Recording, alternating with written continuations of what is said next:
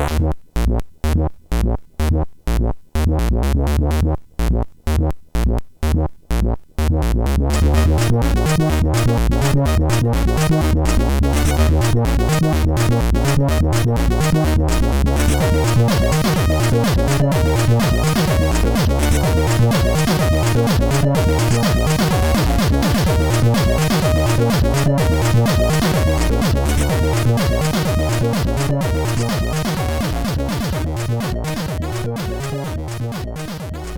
Sziasztok, ez itt a Checkpoint negyedik évadának hatodik adása. Sziasztok.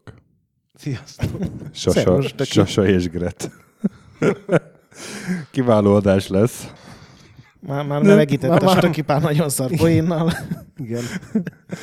És én is már legalább másfél napja tudom, hogy jönnem kell. Tehát Nem, hát nagy, nagy szeretettel köszöntünk Sasa, igen, mert hogy múltkor voltam az úr, és hát az univerzum egyensúlyát helyre kell billenteni, hogy ugyanannyiszor legyetek vendégek. Igen, igen. De most pont azon filóztam, hogy mi lenne, ha most meg következő, és meg azután is meghívnátok, és akkor egy ilyen meg lenne a mallom, és ezt sose tudná behozni az öreg. Nem, mint hogyha engem érdekelne, hogy hányszor hívtok meg, de hogy őt legalább De két hete ezen gondolkodom. Attól azért megkímélném a Checkpoint hallgatóit, hogy három adásról egymás után. De legalább a mazút hív hogy három szó után, egymás után.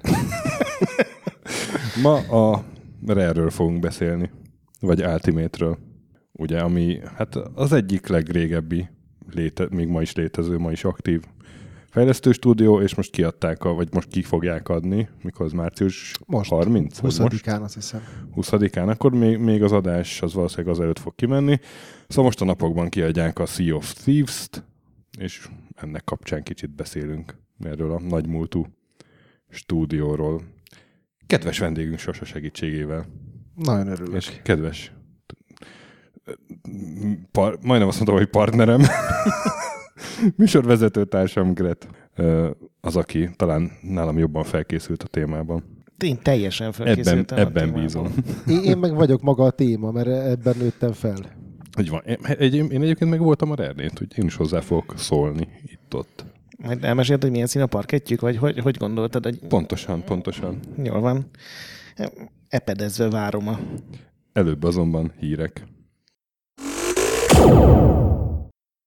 Hát csak két hírrel készültünk, mert nemrég volt felvétel.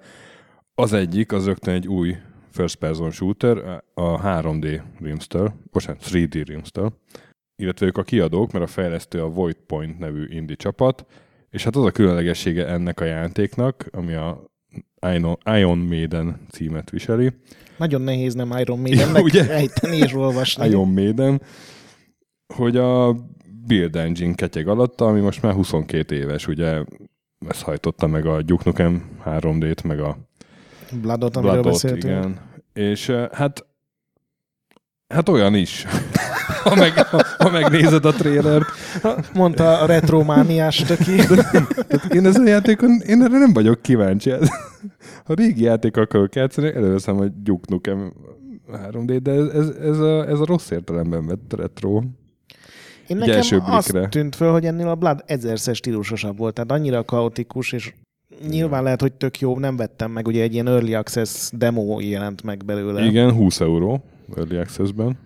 Hát, Ó, drága.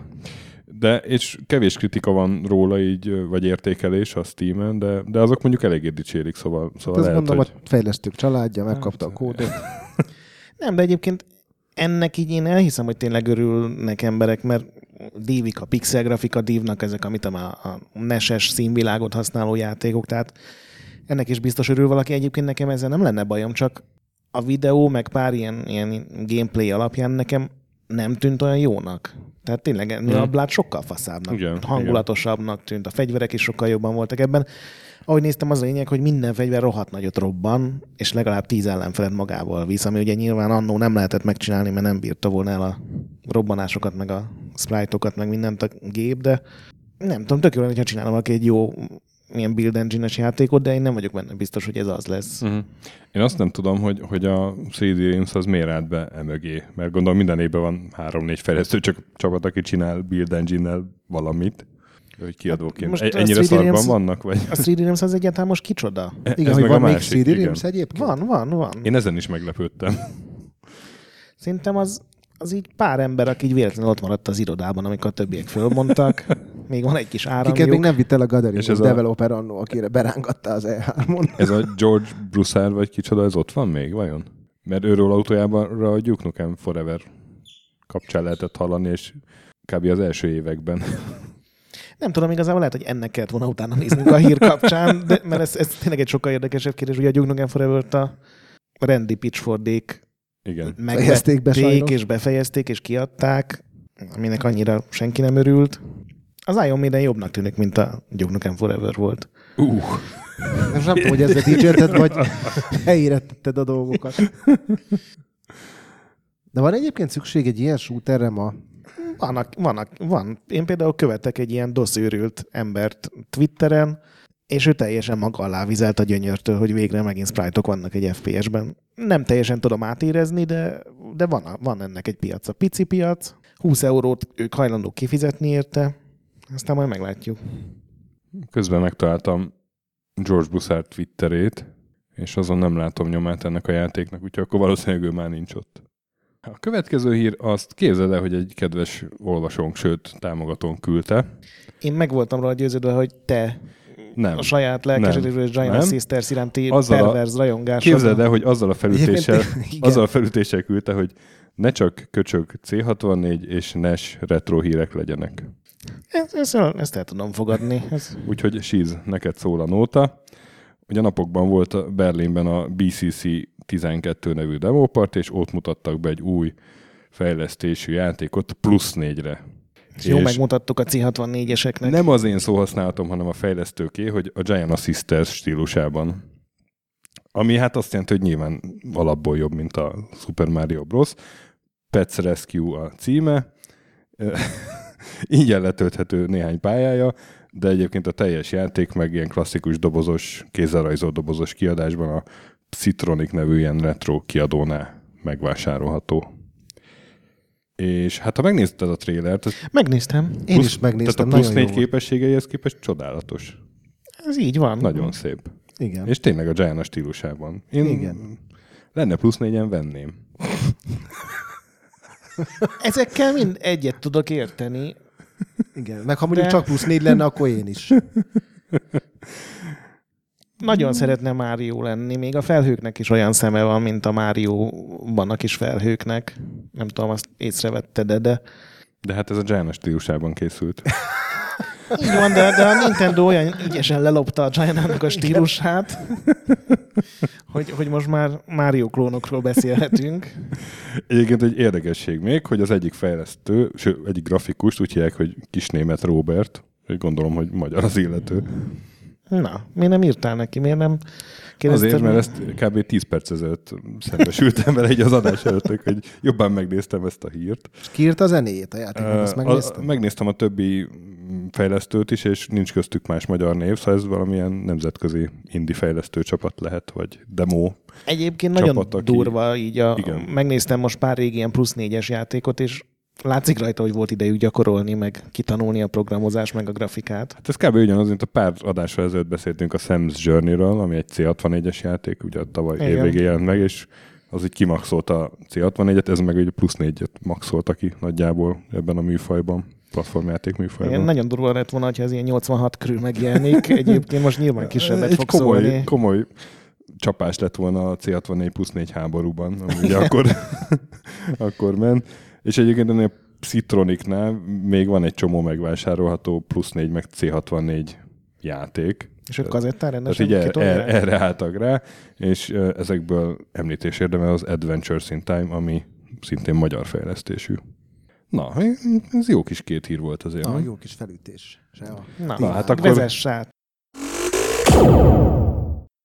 Hát akkor, akkor most süssük meg a Ultimate Steak-et, mondjuk rare-re. Vagy az meg stöki.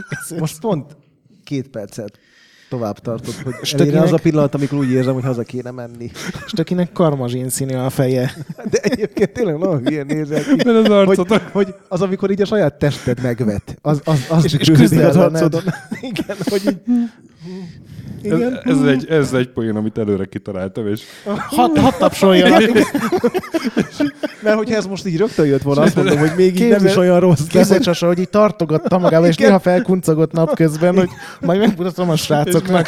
már előre, előre rögtem, hogy milyen reakciótok Igen, lesz, de igen. sokkal jobb. Remélem egy szerkesztőségét nem hívtál azért össze, hogy ezt így... így, így Nem, nem, ez, ez teljesen egyedül. Komolyan? Én. Egy magamban. Elhiszem, elhiszem. Én is egyébként. Leültem egy hokedére egy ceruzával, és így leírtam. Na, Alig Kijött- fél, fél óra kellett. Na, Kijött, nem belő, több. kijött belőlem. az ki? Bárcsak mászna vissza. Ja, igen. Legközebb ne ülj le. Na de mi köze ennek a Álma is tudom Ugye ezt. mi köze ennek a rerhez? Ez itt a kérdés. Igen, igen. hát az, hogy a, a RER, RER-t alapító testvérpár, Már Na. itt a hiba. Mi? Ja, nem csak a testvérpár, tudom, többen voltak. Igen. De hát leginkább a Tim és a Chris Stamperhez kötik, ugye. De mindjárt pontosítjuk. Ugye RER előtt az előző játék cég, fejlesztő cégük az Ultimate volt, ami tudom, hogy nem milyen néven alakult meg, miért Meg közbeszólnak. nem is ez volt a neve? Meg, Igen, de egyébként több is timmel. mi volt a cél? Ultimate Game of Play. SB Play Computer the Game, and nem? Vagy Play the game, valami hasonló. Ultimate Play the Game Play volt az the ilyen Game brandjük, volt, amit a brandjük, igen, és SB uh, Computer and Graphics volt a, a, valójában a cég, amit 1982-ben alapítottak a Angliában, a Le- Leicester Shire, Shire Leicester, Shire. Leicester Shire. Szerintem nem kéne ezzel. Es, SB, Angol. Na ez, ez már tényleg SB de la ez hogy kell ejteni? Én meghallgattam Youtube-on, addig kerestem, meg, meg nem Igen. találtam egy ilyet, de nem kockáztatnám meg. A, azt hiszem Zusnak Zus, ejtette az úr. SB de Zus városban, és hát innen jön az SB, gondolom a, a SB Computers and Graphics Limited Igen, hát nevébe. ugye ezelőtt azért volt még rengeteg játékuk, meg, meg saját fejlesztésük, meg melójuk. Így van, hiszen ők ö, játéktermi játékokat ö, készítettek, többek között a Konaminak a Gyrus szába is. Ez téves info. Ez téves info. Igen. Az az egyik Hátra ritka- dőlök és iszom szavaidat. Nem, ezt én is nagyon sok helyen megtaláltam, de erre semmilyen jel nincs, és a Gyrus az pont egy olyan játék volt, amiben voltak ilyen készítői lista, és mindenki japán benne. De egyébként én is most megnéztem egy ilyen a cégnek, hogy volt egy ilyen videója, hogy hogy indultak el, vagy egy ilyen összefoglaló két ö, videót is találtam a YouTube-on, és ott is a Gyrus benne volt. Lehet, hogy foglalkoztak Na, na, vele, mert ugye ez a Chris Temper ez elkezdett dolgozni 79-ben egy olyan cégnél, aki úgy importált játéktermi cuccokat Amerikából, meg Japánból. És aztán oda bevitte a tesóját, aki egy grafikus volt, ugye ez a Chris Temper programozó, a Tim az meg egy grafikus, és ugye itt haverkodtak össze egy, egy harmadik fickóval, illetve egy hölgyel, akit a Tim jól összejött. Aztán a felesége is lett, és Igen. ők voltak ugye a, Carol Ward. igen, ők a grafikusok, és ez a, a harmadik úriember. John Lansbury. Igen. És ők így négyen rohadt jól dolgoztak, és, és először még csak ilyen gagyi munkát végeztek, hogy átalakították a gépeket, tehát amikor, ez pont az az időszak volt, ilyen 80-81, amikor a Space Invader már kicsit gagyinak tűnt, és akkor egy átalakították a gépeket Galaxiannál, Uh-huh. meg hasonló ilyen programokká, csak túl jól dolgoztak, és a menedzserük mondta, hogy lehet, hogy nem túl etikus, de lépjünk le, és csináljunk egy új céget, Uh-huh. És ez volt ez a Zilek nevű cég, az első angol vállalat, amelyik saját eredeti játéktermi cuccokat csinált. Én megnéztem párat, sose hallottam róluk, olyan nevük volt, hogy Vortex, Saturn, meg Reaktor nevű ilyen breakout klón, nem tudom, neked ezek mondanak. Vortex az ismerős nekem. Az, az, ez játéktermégép volt. Játéktermégép mindegyik. Az, az mintha valami kiállításon láttam volna pedig. Na, akkor, akkor te látod, és ezeket a gépeket forgalmazták Japánban, így a Konami, a Namco, meg a Szegán keresztül, és szerintem innen jött valahogy ez a Gyrus kapcsolat. Hát vagy ö, nem vigyáztak, és Gyrusos lett a gépük. Vagy nem volt náluk Gyrus írtó. Én, én értettem már sajnos az elsőnél is. Ja, a mikrofonba alázzál, légy szíves.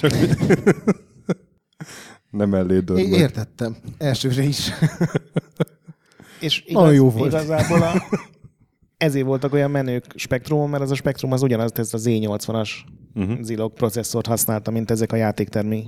Nagyon gagyin néznek ki egyébként, tehát ez, ez nem a szép játéktermi gép volt, amit ők csináltak, de működött az egész, és ugye két év alatt itt nagyon kitanulták ezt a fix hardware és amikor megjelent a Spectrum, és mindenki elkezdett vele ismerkedni, akkor nekik már volt ez a két-három éves Uh-huh.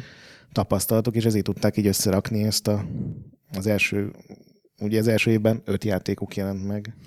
Na de milyen Igen, jó na, játék. de, de miért lettek ők ö, SB Computers and Graphicsból Ultimate Play the Game? Nem lettek. Tehát a végig... Ez Ja, az hogy a SB az végig ez volt, csak a Igen. brandjük volt ez. És Ah. ezért tudták meglépni, azt most nagyon későn előrültök, hogy amikor eladták az uh-huh, Ultimate-et, tulajdonképpen semmit nem adtak el, csak, Csak a a, nevet. csak a nevet, Aha. meg a logót. Tehát igazából ezek nagyon ravasz. Igen. Na, vissza, vissza voltak. 83-ba. Hát az első játékuk az rögtön egy, egy azóta is klasszikusként emlegetett ZX Spectrum alapvetés, a Jetpack. Hát, azt figyeljetek, az, ha. Je- Jetpac. én valahogy nem tudom, hogy hogy sikerült még annó, de ugye a 80-as évek elején én belekerültem ebbe a spektrumos történetbe, és szerintem így nagyjából launch környékén játszottam a Mhm. jetpackkel, ugye akkor még 8 éves, 8-9 éves gyerekként úgy nagyjából semmit nem tudtam arról, hogy most ebből vala rare lesz, vagy kik ezek egyáltalán, akkor úgy, úgy működött ugye a buli, hogy amikor a spektrum tölt, akkor van egy ilyen cicergő hang, és folyamatosan a töltőképen nyalat, hogy ne halld magad unalom, meg, ne halld meg unalomból, így töltődik egy kép, és általában alulról Mhm. fölfele ment ez a scroll, és mindig általában céglogókkal indult az egész, és, és már akkor feltűnt, hogy van ez az Ultimate nevű já, nem tudtuk, hogy mi az, de hogy, hogy ahol ez a logó megjelenik, az biztos kurva jó, mert jött a Jetpack, és, és az volt az első olyan videójáték, amivel játszottam, ami így azt éreztem, hogy így, nem tudom, ez az arcade feeling, vagy hogy így a fluid volt, hogy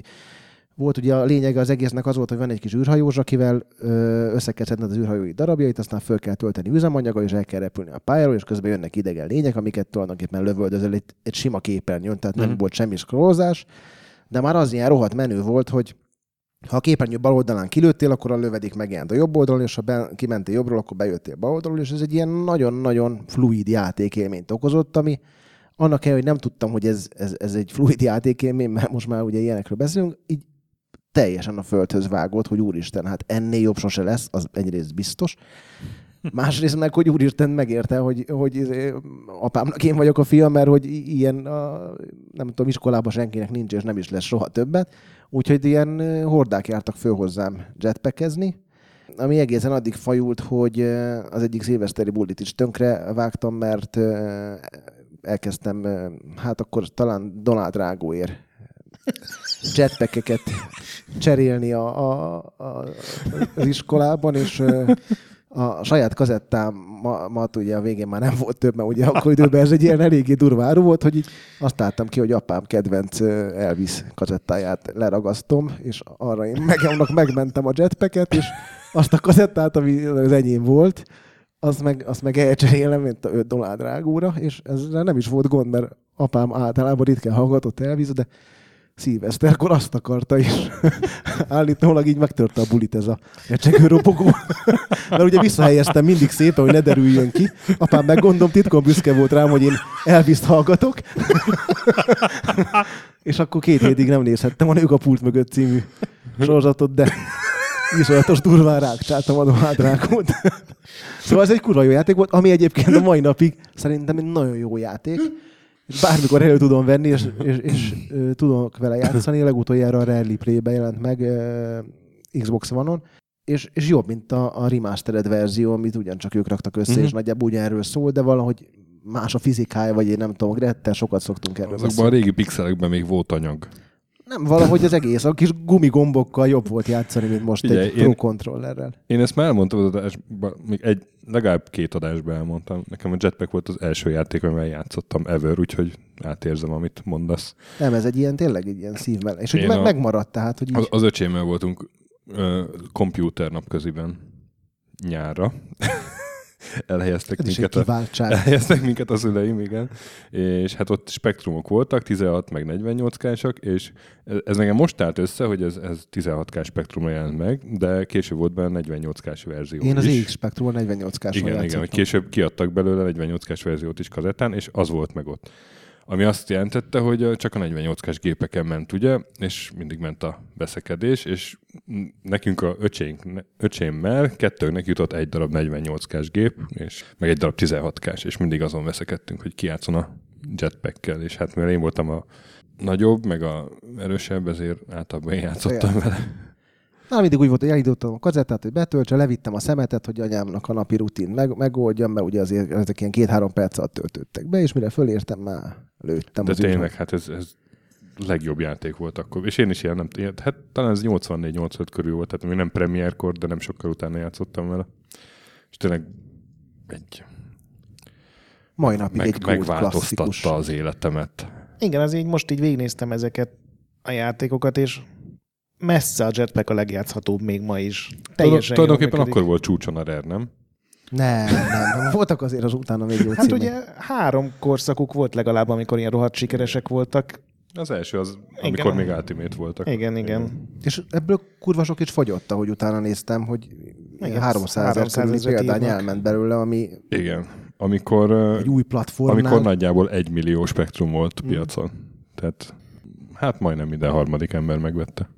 És ugye azt hiszem ez a Crash magazin pont akkor indult, az első számban Mhm. uh-huh. tesztelték, 95%-ot kapott, tehát ez mindenki Igen, sőt, akkor indult a Golden Joystick díj is, és ez volt, Azt az, első, elvitték. ez volt az első játék, ami a évjátéka lett. Ez tényleg mai napig hozzáférhető, mert ugye a, a Rare Collection benne van. Mindkét szóval verzió. játszatok a jetpack-kel, ha eddig még nem tettétek. Nem, mert tényleg, na, én emlékszem, hogy én akkor nem tudtam új játékokat szerezni, nem is igazán tudtam, hogy hogy lehet, hanem volt pár kazetta tele cuccokkal, és mindig a jetpack volt az, ahová visszamentem. Emlékszem, kipróbáltam az Atikatakot, meg a Trenzemet is, amiről biztos egy-két szót fogunk ejteni, de valahogy mindegyik túl komplex volt, túl bonyolult. A jetpackkel, meg, meg a psztel még én is tudtam Igen, Egyébként szerintem játszani. ez volt az a játék, ami miatt az atikatakkal játszottál, mert én úgy működtem akkor, hogy ahol ez az Ultimate logó betöltődött, az biztos jó, és akkor is játszottam vele, hogyha hetekig nem értettem, hogy, hogy miért lenne ez jó, de hát mivel ők csinálták a pszt, meg a, meg a Jetpack című játékot, ezért hát ez, ez, ez, ez kurva Én jó. nem tudom, miről beszéltek, mert csak Atic Atacot ismertem, de én is, én is így éreztem. Nem, hát akkoriban nem tudtunk angolul is. Persze. meg, meg az óceán játékokat, meg Hozzájáték. US Gold. Azaz. Igen, Na, úgyhogy és hát szerintem akkor- a jetpack az az egyik fénypontja az, az egész Ultimate Rare sztorinak. Igen, és akkor 83-ban jöttek még ki ezek, amiket mondtál, a Psst, a Transem, meg a, az Atikatak is? Nem, a Cookie meg a Lana, Lunar ja, igen, Jetman igen, még. Lunar Jetman, igen. Mert ugye igazából ez a cég 82-ben alakult meg, és az első fél évet azt azzal töltötték, hogy az összes korábbi pénzükből vettek ilyen iszonyatosan durva mm, számítógépeket. Valami, megtaláltam 32 bites Sage 4 munkaállomások 2 megarammal és 18 megabajtos merevlemezzel. És Azt ebből a rohadt. kettő is volt nekik, tehát összesen 36 megabajtnyi merevlemezük volt, ami 82-ben. gondolom 82-ben jobb, jobban hangzott, mint ma. És megtaláltad azt a interjút, amit a Crash magazinnak adott a Tim Stamper 88-ban, és így visszaemlékszik ezekre az időkre, hogy a belüket kidolgozták. Konkrétan azt mondja, hogy, hogy, hogy az első évben két karácsonyi napot vettek ki, egyébként meg így reggel 8-tól ilyen éjfélig vagy éjjel egyig, és azt mondta, hogy ezt is várta el mindenkitől ott, mert ha 9-től 5-ig dolgozol, abból egy 9-től 5-ig játék lesz, tehát hogy látszani fog rajta, hogy az csak így munkaidőben készült, és Igen, szerintem azért itt jó megjegyezni, hogy ez egy iszonyatosan titoktartó cég volt. Igen. Tehát amikor megalakultak, akkor adtak két interjút, 87-ben és 88-ban adtak még egyet. De hát ahogy nézem, azért nem volt de, idejük. de azért pontosan meg Nem, nem, nem, én arra akarok kiukadni, hogy ez ugye utólag azért eljöttek onnan alkalmazottak, akik meséltek, hogy ez egy ilyen mesterségesen keltett misztikum is volt benne, azon történnek halára dolgozták magukat, nyilván. de nem csak arra akarok kiukadni, hogy gyakorlatilag minden, amit a, a erről meg az Ultimate-ről tudunk, az ilyen három-négy interjúból derül ki, tehát azért egy kicsit egy Igen, oldalú. amiket, és... amiket így a történtek után több évvel adtak. Igen, és mindig úgy jön le, hogy ők előre pontosan meg tudtak mondani mindent. Ugye majd a NES-nek a felemelkedését is három évvel azelőtt találták ki, mint, mint, bá, mint akár a Nintendo bízott volna benne, úgyhogy kicsit egyoldalúak ezek a dolgok, de hát az biztos, hogy legalább programozásban oda tették magukat. Meg játékok is jók voltak, mert szerintem a Pszt is nagyon jó volt, én nagyon élveztem, és egy érdekes mechanika volt, hogy ugye ilyen megtámadtak egy növényt, különféle állatok, és akkor a zöld növényt, a zöld, nem tudom, ilyen kis fe, Ilyen kellett lefújni, és így szépen nőtt a, a, a, a növény, tehát egy ilyen aránylag eredeti ötlet, eh, abban az Mhm. időben meg aztán főleg. Úgyhogy jókat csináltak. Én egyébként azt mondom, hogy a C6 van négyes érában, miért nem sikerült nekik így belekapaszkodniuk, hogyha ennyire nagy jövőbe látó mogulok Nem akartak. voltak. Hát a C64-re is fejlesztettek, mert úgy indult az egész Ultimate, hogy az- azokban a legelső interjúkban az volt, hogy letették a nagy esküt, hogy ők ugyan kiadók, tehát a saját játékaikat ők terjesztik, meg ők másolták, meg ők ellenőrizték. De hogy minden játékot ők fognak csinálni, és nem olyan kiadók lesznek, hogy ahová beküldöd a kis játékaidat, és ők kiadják, és akkor megkapod a haszon nem tudom hány százalékát. És aztán ez, ez megcsúszott, amikor az egyik karácsonyra nem volt nagyon játékuk, és akkor adtak ki az első C64-es cuccot, majd biztos beszélünk róla, és onnantól kezdve portok, meg, Hát, meg illetve, ki- a, külső fejlesztők, meg minden játszott. illetve még mielőtt megjelent volna a NES, tehát mondjuk egy 84 körül lehetett, az a, a Famicom az eljutott hozzájuk, és az annyira megtetszett nekik, hogy elkezdték visszafejteni. Ugye az egy feltörhetetlen konzol volt, a Nintendo szerint akkoriban, vagy, vagy Hát ezt az összes magyar fejlesztő is feltörte, és, és hát ugye a, Donát mesélte, hogy a Novotrade-nél is feltörték, de a, a Stemperék voltak azok, akik, akik amellett, hogy feltörték, nagy erőkkel csináltak rá egy csomó tech demót, és le tudták nyűgözni azt a megfelelő kiotói Nintendo középvezetőt, akinek a segítségével aztán bekerültek a Hát ez, ez megint egy olyan köreibe. sztori, ami nagyon-nagyon jól hangzik ahhoz, hogy igaz hát, legyen, de, de igen. Ez, amit, igen, pontosan Ez- egy ilyen interjúból tudunk. ez, ez úgy történt, hogy volt egy ilyen floridai fickó, most meg nem mondom a nevét, aki a Nolan Bushnellnek is adott pénzt a Ponghoz, tehát ő Mhm. ilyen minden új dologban benne volt, és összehaverkodott még a régi ilyen játéktermi korszakukban a, ezekkel a testvérekkel, és ő mutatta be őket. Egy csomót kiutaztak Japánba, ugye még a régi kapcsolatok miatt, és akkor tényleg vettek 83-ban egy Famicomot, viszont csak 85-ben találkoztak ezzel a, a fickóval, aki ennek a Hiroshi Yamauchi-nak volt a veje egyébként. Na de akkor már hét demót vittek magukkal, tehát hogy, hogy ők Igen, ebben, feltörték, ebben, csak, ebben komolyan bíztak. És igen, akkor, csak közben csinálták a legnagyobb sikereiket. az ugye világos, Night Lord csak hogy, na szóval, hogy onnan indult ki az egész, hogy, hogy ez egy magyarázat lehet arra, hogy miért nem kapaszkodtak be a C64-re, mert egyszerűen ők már akkor a NES-re tettek lehet. nagyobb Mert összeget. maguk az alapítók nem csak Spectrumon dolgoztak, és onnantól Igen, igen. átugrottak NES-re, és viszont Ultimate játék az volt minden platformon a korszakban, tehát Mhm, MSX-en mhm. Igen, C64 persze, Amstrad. Persze. Na, de hogy, hogy akkor ö, 83 még, hát akkor Lunar Jetman mondjuk meg, hogy Még a Trenzem az, hogy Trenzem is nagyon jó full volt. open world De autós autós játék, játék egész Amerika benne volt. nem mond, én azon nem játszottam, de Hát az, én azzal is rengeteget. Igazából az, az is egy olyan játék volt, mint majd az Atikatakra is így rátérünk, hogy ott mentem egy nagy világba, mentem jobbra, mentem balra, néha jött valaki. Most a világot azért nem úgy kell képzelni, mint a GTA-ban, hanem zöld alapon fej, fekete pöttyök. De az egy full open world autós játék volt. A... Elvileg most, mint most kiderült, arról szól, hogy van nyolc bajnokság Amerikában, és mindent meg kell nyerned. Na de jó, hogy végre kiderült. Nekem ebből annyi jött át, hogy ott van egy rohadt nagy térkép, amiről soká, sok játék után felismertem, hogy az Amerika lesz. Uh-huh. Mentem, így néha fölvettem benzint, ugye azt ilyen elhagyatott benzinkutaknál lehetett, néha jött egy fekete autó, és nekem jött. És nekem ez volt a trenzem élmény, de hát ugye kézikönyv nélkül valószínűleg nehezebb. Ezeket így És te az fel- Atikatakkal játszottál, vagy játszottatok vele?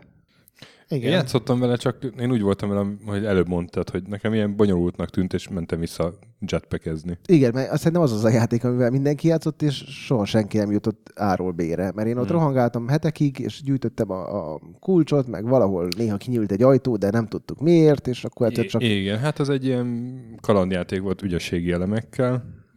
Igen, azt Van. pont elolvastam, hogy a Tök Crash magazin nem tudta besorolni sehova, és akkor született meg az Action Adventure Igen, kategória igen, igen. besorolás. És, és ez volt az a műfaj, amire aztán a következő években nagyon ráállt a, a Rare, vagy a Ultimate.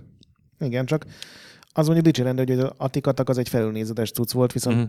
utána gyakorlatilag minden más nézetet is meglátogattak, tehát csak Mhm. azért, mert így híres lett, meg sikeres Igen, az igen, Atikatak, igen. nem ragadtak le ott Na de még. még 83 Lunar Jetman, ugye ez a Jetpacknek volt a folytatása. Én nagyon imádtam. Szerintem Mhm. sokkal szarabb volt. Nehéz volt vele játszani, mert ugye a lényeg az volt, mint a jetpackben, hogy volt egy hold komp, amire rá kellett tenni, vagy egy holdjáró, amire rá kellett tenni egy bombát, és azzal el kellett jutni A-ból B-be.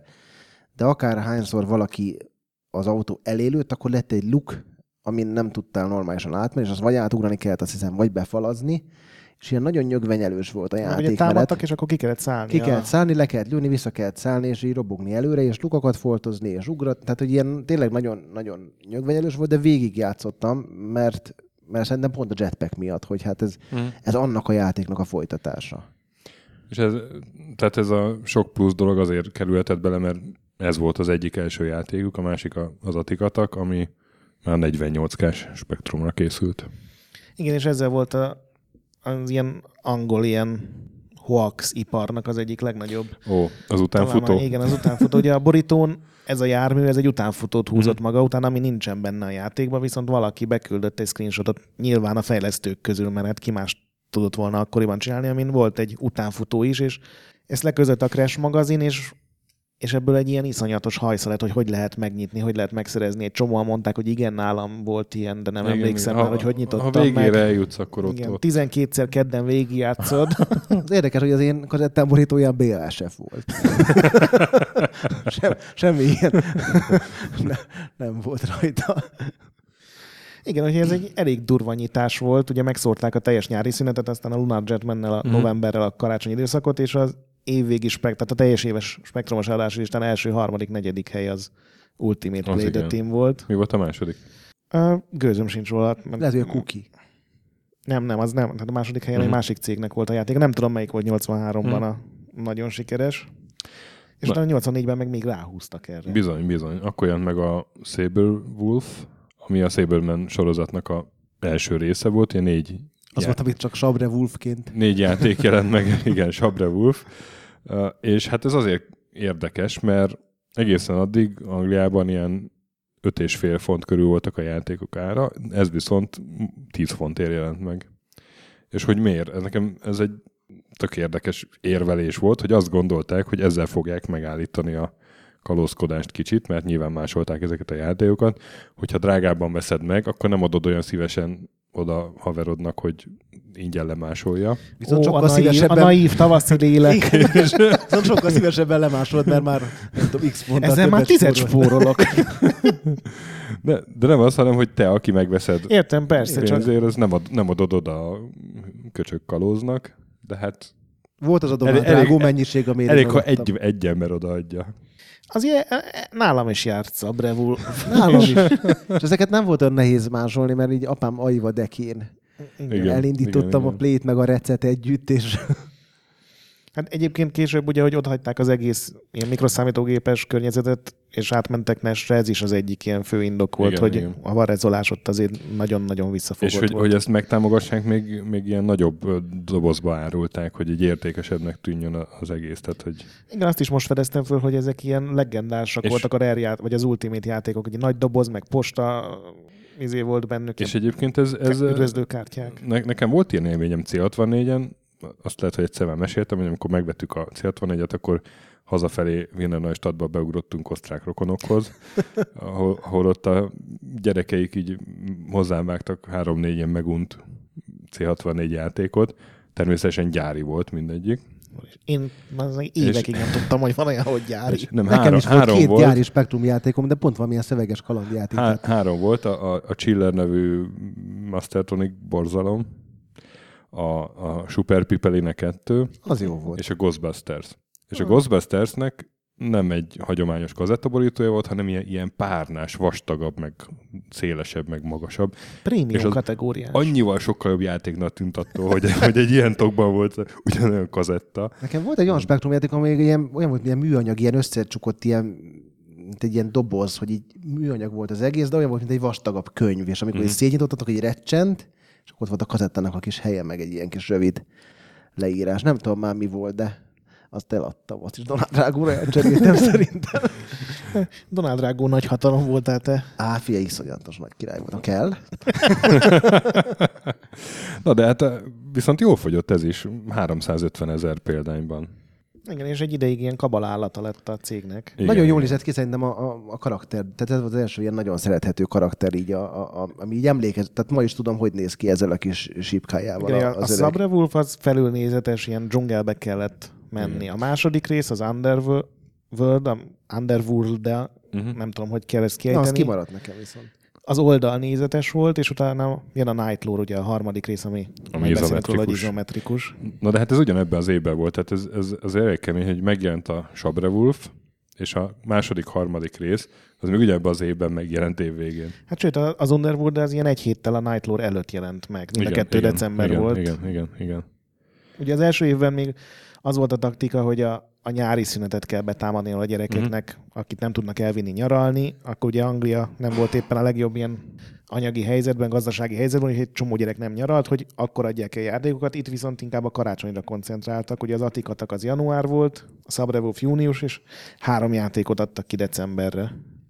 Ami és azért és elég a kemény. Gunfright-ot azt nem ők adták ki, vagy azt is De, ők de, adták de, ki? Mert az, az, volt a, a... az az utolsó Stamper játék, a Spectrumon Az, volt. az is ilyen félig megnyitott világú cucc volt. Imád. És ugye ezekből a Night Lord lett a, a forradalom, a, Mhm. az izometrikus csoda. Az az egyetlen, amivel nem játszottam valamiért. Igen, mert, mert ezzel debütált a, a Filmation motor, Igen, szerintem ez egy engine lehet mondani, volt. hogy ez egy engine, amiből aztán egy, egy csomó játék készült még a, az Ultimate-nél, és aztán kritizálták is őket már egy, így a 7.-8. után, hogy jó, most már elég ezekből a, a nagyon hasonlóan kinéző izometrikus Igen, a, nagyjából ez a Night Lord ez egy ilyen fordulat Mhm. volt a, a, a cégnél, mert addig ugye minden játékok egy tök új élmény volt, egy tök eredeti ötlet, és ezután meg rajta maradtak uh-huh. ezen a filmésen. a, a, képzeld el, hogy, hogy a Night Lord utáni első következő filmés játék, az Alien 8, az már kész volt, amikor még mielőtt kijött volna az Underworld.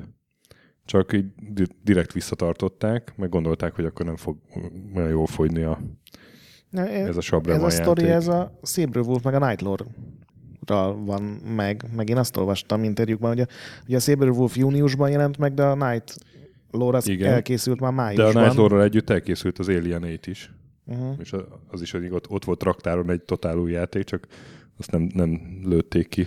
Igen, egyébként ebből is látszik, hogy ez teljesen máshogy működött, mint a korabeli ilyen, ilyen garázs programozók, tudod, hogy ilyen két haver összeáll, és akkor írnak játékokat. Uh-huh. Mert ők inkább kiadták a Saberwolfot, és 6-7 hónapot pihent a Night Lord a fiókban, hogy De megvár minket. Ilyet úgysem tud csinálni más. Így legalább megfejjük a Saberwolfot, és abból is adunk százezreket, és utána a Night Lordból is. De működött is egyébként, mert azokban az időkben én úgy emlékszem, hogy elég hamar tagja lettem egy ilyen szoftver maffiának, a, és szerintem tíz évesen már nem is tudom, tehát így sorba álltak az ajtónk előtt, így csöggettek a haverok a, A Donald cuccokért. keresztapa. Nem, nem. A, mindegy, már majd forintra egyszer, egyszer váltott. majd ezt is elmesélem, hogy ez hogy volt. De hogy azokban az időkben én úgy emlékszem, hogy töménytelen mennyiségű játék jelent meg, tehát én nekem hetente 5, 6, 7, 8 kazetta érkezett meg innen-onnan külföldről is akár, és abból az elképesztő mennyiségű több ezer játékból is kitűntek ezek a cuccok, és ezek Mhm. azok, amik megmaradtak, tehát hogy és tényleg akkor még nem figyeltük azt, hogy na most akkor ez, ez lesz a, nem tudom, 80-as évek Naughty Dogja, vagy, vagy, vagy itt, itt Még szoftver. újságok sem voltak, nem hogy internet, de De hogy ettől függetlenül, mind ahogy nálad is megragadt, azért ez, ez valami tényleg tudtak a srácok, és ez azért a, a, az Xboxos, Microsoftos éráig abszolút ez a kreativitás, meg ez a valamiben különbözés, ez, ez, ez sikerült hát azért volt egy nagy look ebben szerintem, majd beszélünk a NES korszakról. Igen. És hát ugye ez a stílus, ez annyira bejött a Ez a já- játékosoknak, ez a filmation és izometrikus, hogy, hogy a nyilván a konkurencia elkezdte ezerrel klónozni, és valószínűleg ez is hozzájárult ahhoz, hogy a játékosok hamar megcsömörlöttek, és akkor már kevés igazán jó játék tudott ebben a műfajban nagyot villanni. Ugye a Head Over Heels volt a talán a legjobb, ami nem, nem az. Ultimate-nél készült. meg a Batman, ami ugyanaz Meg a, a Meg, meg a. Joe Ritmannek a Batmanje, igen. Hát a John Ritman-nel találtam egy interjút, mert ugye annyira nincsen erres interjú, hogy más fejlesztőktől Mhm. kell, és a John Ritman mondta, hogy amikor elkészült a Match day és elvitte ugye az Oceanhöz leadni a mas- Master Az is kazettát, mekkora játék volt. akkor nyomták a kezébe a Night Lord, hogy figyelj, ez most érkezett, és be fogsz húgyozni, nézd már meg, hogy tudsz-e ilyet csinálni. és akkor elment valami haverjaihoz, akiknek volt egy ilyen cége, és tudod, ilyen nagy pofával, hogy na, itt azt mondták, hogy ez lesz a következő izé, nézzétek már meg, hogy biztos szar lesz, és berakták, és azt mondta, hogy így öt percig senki nem tudott megszólalni, hogy, hogy 3D spektrum, mert ugye az izometrikus nézetnek az a ilyen nagy, nagy extrája, hogy főleg ugye 84-ről beszélünk, hogy ilyen a 3D-nek az egyetlen lehetséges ilyen verziója volt, ami, ami nem csak ilyen wireframe grafikával Mhm, ment, meg mhm. nem csak ilyen elnagyolt grafika, mert ugye az Elite is ugye 3D tudod, de fekete-fehér volt, meg, meg wireframe grafika, meg igazából ilyen nagyon sok tárgy nem volt az űrben, Mhm. meg körülötted. A Night Lord viszont egy ilyen, hát nem tudom, ilyen akciókalandjáték az is. Hát persze. Menni hát kell a kis fickóval, összeszedni az is- alkatrészeket, és Hát végül az is kijutni. Sabremon játék volt, ugye Igen, a harmadik. Úgyhogy, meg még van, van egy ilyen fantasztikus sztori, amit hallottam, vagy olvastam a, ilyen a Rare-rel kapcsolatban, vagy az Ultimate-tel kapcsolatban, hogy volt ez az Imagine szoftver, akik iszonyatosan berágtak az Ultimate-re, mert ők úgy gondolták, hogy amíg az Ultimate meg nem jelent, addig ők voltak ugye a szcéna királyai. Mhm. És annyira nem volt információ arról, hogy ők hogy csinálják ezeket a játékokat, hogy fölbéreltek egy magándetektívet. Viszont ugye már ekkor is megfigyelhető volt ez az iszonyatos titoktartás, úgyhogy be volt zárva, meg kamerázva az egész fejlesztő stúdió környéke, nem lehetett bemenni, le voltak az ablakok redőnyözve, úgyhogy a fickó csak a szemetesbe tudott turkálni, és ott találta meg a, annak a Sage 4-es munkaállomásnak a dobozait, amivel ugye a fejlesztések zajlottak, és csak ennyivel tudott visszamenni, hogy hát szerintem azért ilyen faszák, mert ezekkel a gépekkel dolgoznak, és nyilatkozta ez a programozó, hogy két héttel később mindenkinél lecserélték a Apple 2-eseket, amivel ugye addig készültek a Spectrum játékok, ezekre az iszonyatosan drága munkaállomásokra. Hát aztán kiderült, hogy az volt az előnyük, hogy ugye évekig dolgoztak Igen, ugyanezzel a processzorral. És ez az év még ugye 84 vége az első C64-es játék, amit egy ilyen külső szintén egy testvérpár írt meg, és beküldött a, az ultimate hogy srácok, mi lenne, ha kiadnátok, mi bármit bevállalunk, megváltoztatjuk, nem kérünk sok pénzt. És hát nyilván nem kaptak sok pénzt, de megjelent az, els, az Ultimate logó, ugye C64, ez a Stuff of Karnat nevű. Én nem, Hm. Nem játszottam Nekem vele. teljesen kimaradt. Én, Nekem is. Én, ugye mindig volt egy korszak, hogy kit kell gyűrölni, és akkor egy ideig a, a C64-eseket gyűröltük, aztán utána a PC-seket az Amigás korszakban, és, és ez még az a ko- korszakon volt, amikor be kell ütni, hogy lóad, ahelyett, hogy megnyomnál egy gombot a gumibillentyű, mekkora szar ez a C64. És hát igen, tehát akkor elkezdődtek, gyak, hát gyakorlatilag ezek klónok voltak már. Igen, eljött 85, és szerintem gyakorlatilag itt vége is az arany korszaknak. Igen, igen. Ami két évig tartott, nagyon jó volt. Na de 85-ben már, már a US Gold-dal tárgyaltak. Tehát azért két év alatt eljutottak odáig, hogy, hogy valószínűleg szabad szemmel jól látható összegért el tudták adni akkor egyik legnagyobb kiadójának a brandet, még És csak ezt nem is a hányszor céget. megcsinálták még utána? Igen, ugye 85 volt az, amikor valószínűleg hackelték nagyon azt a Famicomot, Igen. tehát az nem... Ők azt mondják, hogy már 83 végén megvette Japánban a Chris Temper, és az 84-ben csinálták, de ezt a, a többi játék alapján nagyon nehéz elképzelni, tehát szerintem 85 lehet, nem mint hogy ez bármit számítana Mhm. egyébként. 85-ben ugye még készülnek folytatások főleg, tehát Igen. ugye az, az Alien 8 az gyakorlatilag átszkinezett Night Lore volt, Hát, illetve akkor már nem négy fős volt a cég, hanem még plusz egy-két embert felvettek. Gondolom azért, hogy Igen, csinálják csinálja. a játékokat, amíg mi hackeljük a Famicomot. Igen. Aztán jött az Entom című C64, ez a Karnatnak volt a folytatása. Mhm. Én megint csak nekem ez A John teljesen... Carmack? Uh-huh. Vagy az Adrian? És aztán jött a Filmation 2 engine, ugye a Nightshade című játékkal. Én arra emlékszem így a screenshotok alapján, hogy ezt, ezzel én Ez, ez játszottam. most Night, tehát nincs K előtte. A, Igen, a igen, Night igen. Lore-nál van. És az volt az engine-nek az újítása, hogy scrollozott a képernyő, tehát nem ilyen flick screen volt, meg több szín volt benne, de én annyira elakadtam benne, szerintem az első képernyőn, vagy a másodikon, hogy visszamentem jetpackezni. ezt most YouTube-on néztem meg, ezt is, meg a Gunfight-ot is. Ami A Gunfight az nagyon jó volt. szerintem. ugye szintén Filmation 2-es játék Igen. volt. És volt két játékok még abban az évben, ugye 85, ez a Black Witch, meg az Imhotep, amik már egyenesen megbuktak, tehát ilyen 50-60 százalék közötti review-k, Uh-huh. pici eladások. Ső, sőt, az ötödik uh, Saberman játékot, a, a Miremarét meg le is cancellálták. Igen, akit érdekel, a Mire Mare a Retro Gamer magazinnak szerintem legalább 40 ezer oldala van, ami erről a játékról, a nyomáról, a kereséséről, a megtalálásáról szól. Kicsit túllihegték ezt a Mire Marét.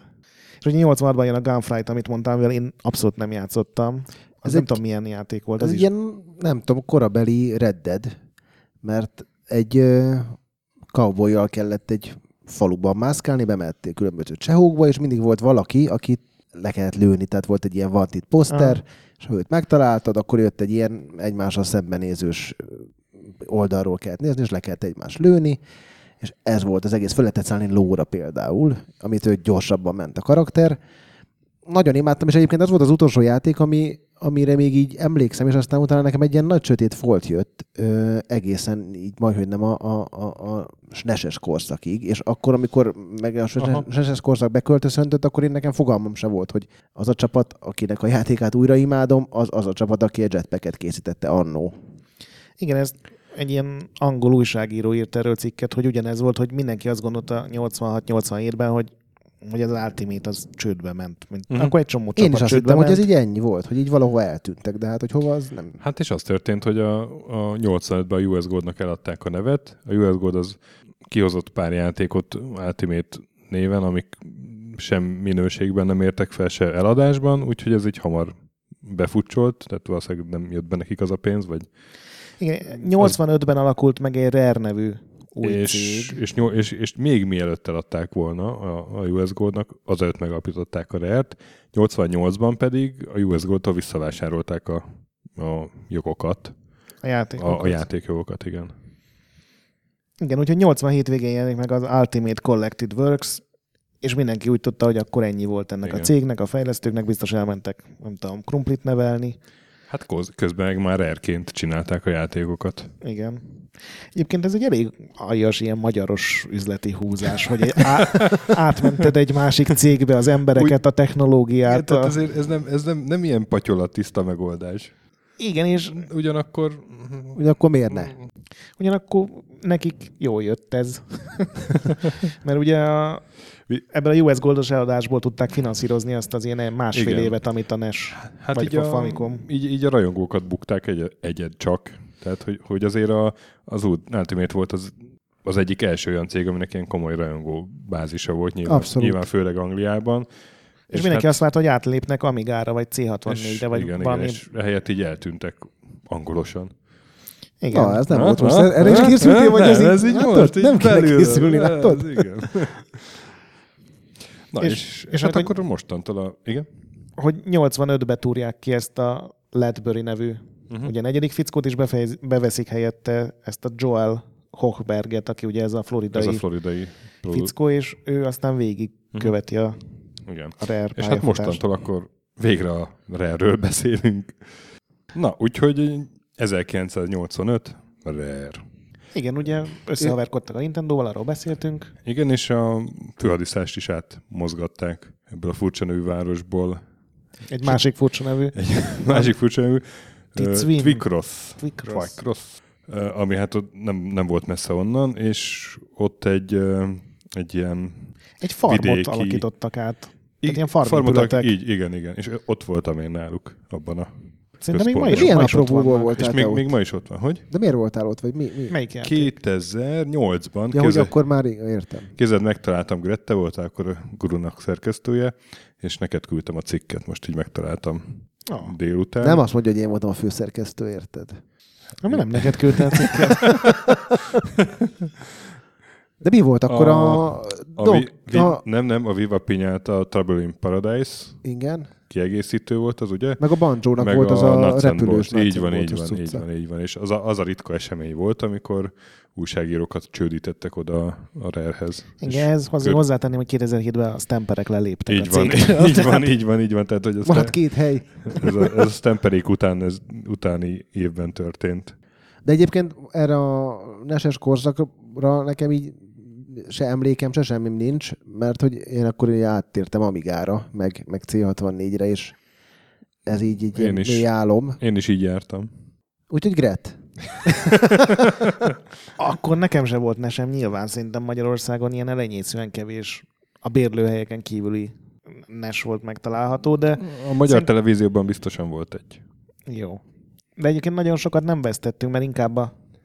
Ugye úgy állapodtak meg a Nintendo-ba, hogy nincsenek büdzsé megkötések, tehát ők mindent fizetnek, viszont cserébe nekik nagyon kell játék, mert a Nintendo-nak így 85-ig, 86-ig az volt a baj, hogy, hogy nagyon kevés játék volt Famicomon meg Nesen, és hogyha nem jelent volna meg a Super Mario Bros., akkor valószínűleg azért nagyságrendekkel lassabb lett volna a növekedés, tehát nekik játékok kellettek, és a Rare-nek meg ez volt a specialitás, hogy Hmm. összedobják. Hát a NES korszakra szerintem nyugodtan mondhatjuk, hogy összelapátolják a szart, föltöltik egy kártyára, és viszont minden hónapban megjelent, tehát Igen, mert nézem, hogy töménytelen mennyiség. 89-ben 17 játékuk jelent meg, Uh-huh. összesen majdnem 60 játék, ami megnéztem, több mint 7%-a teljes amerikai NES felhozatalnak, pedig az 8, Mhm, vagy 670 játékból áll, tehát iszonyatos mennyiség. Igen, és Ezeknek em- nagy része, van egy csomó, csomó port is, nem? és Portoltak, portoltak, licenszelt igen. szemét, tehát ilyen a szerencsekerékből, meg a Jeopardy-ból csináltak játékokat. California Games volt, ami itt most így A nézek, hogy meg a Marble Madness-t is ők írták át nesét. Igen, ilyen filmes átiratok is voltak a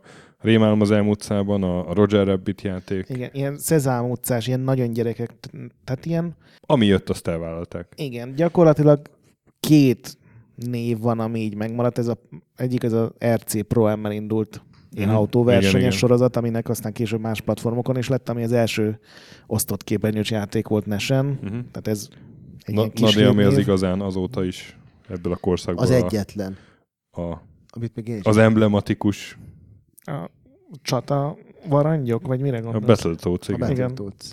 Szerintem az akkor is szar volt már, amikor népszerű volt. Én egyszer kipróbáltam egy emulátorban, és anyázva kapcsoltam ki a gépet. De most rajta volt a Rare collection és el lehetett vele játszogatni. Rohadt nem nehéz. Volt, ne, hát igen, de akkor mi nem volt az? De, ez egyik legnehezebb játék ever. Hát van az az A- egy pályája, ami gyakorlatilag, tehát ott be kell, olyan, mint az Aladdinban, Mhm. a, amikor repülni kell a szőnyeggel, csak itt sokkal gyorsabban mész. De a többi pálya se könnyű. Alapban nem könnyű a játék nem, mellett. és szerintem nem jó. Tehát De mitől a, lett ez egy ilyen ultra kult cucc, hogy tulajdonképpen a tavalyi E3-on is egy iszonyatos nagy Battletoads-os figura várt Mert, mert ugye ekkora, az E3-on a, a a Rare az átment ilyen amerikai piac kiszolgálóba, tehát tényleg csak oda dolgoztak, a, olyan licenszeket csináltak meg, ez a Battletoads is oda készült, és volt rajzfilm sorozatot csináltak hozzá, képregény volt hozzá, tehát ilyen teljes, ilyen multimédiás támadás, ilyen Tini Ninja Technőcöt akartak belőle csinálni. Azt most nem tudom, hogy a Tini Ninja Technőc előtt vagy után, de hogy ugyanaz a korszak volt körülbelül. Ez még Utána, utána kijött, lesz szerintem. játszottam 91 szerintem. volt ez. Mhm. Tehát ez a, akkor lehetett nagyjából a Tini Ninja első film, az valamikor akkor tájt lehetett, Aha, és aha. szerintem Hát ez mindenképpen rajzfilm után volt, az biztos. igen, és így er, erre próbáltak fölhúzni valami, de én nem erről akartam beszélni, mert ez nekem nem egy nagy öröm, hanem volt ez a Wizards and Warriors nevű ilyen fantasy platform játékos dolog, és Amire senki nem emlékszik a battletoads ellentétben. hát azért annak is volt egy De ilyen. tényleg egyébként. De mondjad. Nem, csak az, az, az bennem megmaradt, mert azt nem is tudom, szerintem 576-ban vagy valami hasonló újságban láttam Mhm. a borítókat, és azok nagyon megtetszettek, tehát ez nem ilyen rajzfilmes borítója volt. Jó volt a borítója? Aha. Mhm. Uh-huh. Sose volt nesem, tehát nem Én, én a könyveket veszem így. De, de úgyhogy ami megy a tapétához, nem Abszolút, olvasod. igen, igen, igen. Kérek egy sor kéket. De biztos jó volt, Gret. Jó volt teljesen. Jaj, de jó, jó érzés, amikor nem rajtam röhög. Nem, mert csak Veled Én együtt. teljesen értem, hogy ez nem egy logikus ok, de bennem ez megmaradt, hogy, hogy fasza volt a borítója, és most vissza hallgatva másoknak ilyen, ilyen emlékeit, a Wizards and Warriors egy, egy nagyobb NES cím volt. Az, hogy mindannyiunknak kimaradt a NES, az ezt nem negálja. Te fasz. szerintem már, hogy erre kifutott meg érte. Jó, hát akkor... É- Éreztem, hogy bugyogott még valami. hát valami. Te is láttad, hogy így, ez, ez, ez, nem lehet csak úgy lezárni. Egy lépjünk továbbal. Lépjünk tovább. Na de ez volt 91, amikor csak négy játékuk, nem, hat, hat játék jelent meg, meg pár Csak Game Boy hat? cucc, mert ekkor mut- látták ők az első SNES prototípust, meg nem tudom miért, de 92-ben megjelent az első Mega Drive játék, ami ugye így Nintendo szemmel valószínűleg árulás volt, és ki tudja miért a első, második Mega Drive játékok után a Nintendo vett 25%-ot a, a Rare-ben, tehát Igen. gond, nem mondom, hogy ilyen zsarolási szándék volt a... Ami aztán az évek során felment 49%-ra. Megriadtak. Igen. De az egyébként egy jó üzlet lett a Nintendo-nak is hosszú távon. Igen, teljesen bejött, és ugye 93-ban jelent meg az első SNES játékuk, rögtön két Battletoads epizód, gondolom ezt még ott nagyon akarták nyomni, és nagyjából a 94 volt az az év, amikor szerintem úgy döntötték, hogy oké, okay, elég lesz ebből a személygyártásból, és akkor mi lenne, hogyha inkább jó cuccokat próbálnánk csinálni. Igen. Hát és akkor megjelent a Killer Instinct. is. Donkey Kong Country nem? Akkor? De, de, de. De, de, de. Hát akkor inkább beszéljünk arról. Igen, és hát ott, ott ők csináltak valami Silicon Graphics-os tech demót megint. A hivatalos sztori az, hogy ők megnézték a SNES-nek jóval megjelenés előtt a nyitó kínálatát, hogy miket tervez a Nintendo meg a nagy cégek, és azt mondták, hogy hát ez, ez fos, ez, ezek NES játékok csak több színnel, meg kicsit szebben, hogy nekünk ez nem elég. Most ezt nagyon szarkasztikusan mondom, de egyébként ez tényleg alátámasztotta, amit csináltak, tehát lehet, hogy Aha. ezt a szarkazmus nélkül kéne De nem, mondanom. nem, ez egyébként így is volt, mert nem, nem csak tudom, annak, akarsz kiukat idején, mikor följöttem komputer karácsony, gondolom ti is ott voltatok, és talán a, a, ugye akkor azért mentünk föl, hogy amíg a játékokat másoljunk, illetve hát én vittem egy csomót, és akkor egy csomó haver volt, és másolgattuk a játékokat, de ott ült Martin, akkor még nem tudtam, hogy ő egyáltalán ki, láttam a tévben, hébe, hova valakit, akire hasonlított, és játszott a Donkey Kong Country-val, üvöltött a, a zenéje, ami, ami kurva jó volt, és olyan grafikája volt, ez a ilyen kicsit ilyen renderelt dolog, amir addig még én életemben nem láttam, és emellett ötletes volt, és, és baromi jól nézett ki, és jó játszható volt, és tele volt titkokkal, és, és azt mondtam, hogy úristen, hát basszus nekem ezt az amigát, ezt így, így, vagy el kell adnom, vagy, vagy javítanom kell az átlagomon, hogy apámtól kipréseljek még egy nest is. Aztán kölcsönöztem, azt hiszem. ennek fényében teljesen érthető. Annak fényében, hogy Nestre kiszórtak 50 darab Mm. legjobb esetben is középszar játékot, egy kicsit olyan fellengzősen hangzik, de, de tényleg bejött. Úgyhogy ott azt mondták, hogy a SNES-re valami újat kéne csinálni, mert ez így nem fog bejönni, és akkor ez a Hogberg azt mondta, hogy, hogy ne legyen, tehát a, a két testvér azt mondta, hogy alakuljunk rendes nagy kiadóvá, hogy tényleg adjunk ki sok játékot, meg dolgozzunk stúdiókkal, vásároljunk föl stúdiókat, és a Hogberg mondta, hogy most úgyse fognak tudni az EA-vel, meg az Activision-nel, meg a nagy japán cégekkel versenyezni, és akkor találták ki, hogy mi lenne, ha ennek a Silicon Graphics nevű ilyen, hát ilyen munkaállomásokat, ilyen rendelő farmokat, meg ilyen hasonló ilyen, szerintem ezekkel csinálták az első Toy Story-t is, nekem az rémlik, hogy ilyen gépekkel renderelték azt is, és hogy valahogy azt a grafikát, amit ilyen tényleg ilyen millió dolláros gépeken csinálnak, azt valahogy megpróbálni átrakni egy ilyen 150-200 dolláros Mhm. NES-be, és akkor ilyen két évig dolgoztak ezen, és akkor utána van az a, a sztori, hogy van ez a Genyo Takeda nevű fickó, aki ugye nyakig benne volt a SNES-ben, meg később a 64-ben, és neki mutattak egy ilyen Silicon Graphics-os demót, hogy kitaláltak egy boxjátékot, és hogy körülbelül így néz neki SNES-en, és ez annyira beszart tőle a fickó, hogy következő héten már a Hiroshi Yamauchi előtt ültek, és neki demozták ezt a dolgot, és akkor mondta a Yamauchi, hogy oké, okay, ez nem olyan szar, mint gondoltam, akkor csináljátok ezt a boxjátékot, ez jó lesz. És az, az mennyire igaz, mert hát ezek után már nem tudom, hogy, hogy választhattak egy karaktert a Nintendo karakterei közül, hogy, hogy mihez csinálják. Nem, hát meg. ők azt a, tehát a, a Yamauchi azt mondta, hogy csináljátok ezt a boxjátékot, Aha. és a Tim Stamper mondta, hogy de mi lenne, ha, Aha. ha inkább egy Donkey Kong játékot csinálnánk, és akkor ott azzal érvelt, hogy, hogy ugye nyilván Mario játékot nem csinálhatnak, mert az a Miyamoto-i, viszont Donkey Kong játék nem volt, nem tudom, 8 éve, akkor is egy ilyen nesre készült matematika oktató játék volt az utolsó, uh-huh. és hogy mi lenne, hogyha ha Donkey Kongot csinálnánk, és általában a Miyamoto ezt így a szívére vette, mert az ugye az ő gyermeke volt, meg ő találta ki, és akkor még ilyen nagyon aranyos majom volt, a Rare meg azért kicsit ilyen menőbb, nagyon 90-es években ilyen rapperes, Aha, de a zene is ment ehhez a karakterhez. csapatot csinált, viszont a Yamauchi egy nem olyan ember volt, aki nagyon aggódott, hogy mások mit gondolnak, úgyhogy azt mondta, hogy csináljátok. Hát és ez a játék volt az, ami aztán így felhozta a Donkey Kongot a Nintendo-nak az ilyen majdnem top brandjei közé. Igen, igen, mondom, akkor teljesen. Tehát a, Mhm. És a mai napig egy abszolút élő franchise. Igen, igen, Igen. így van.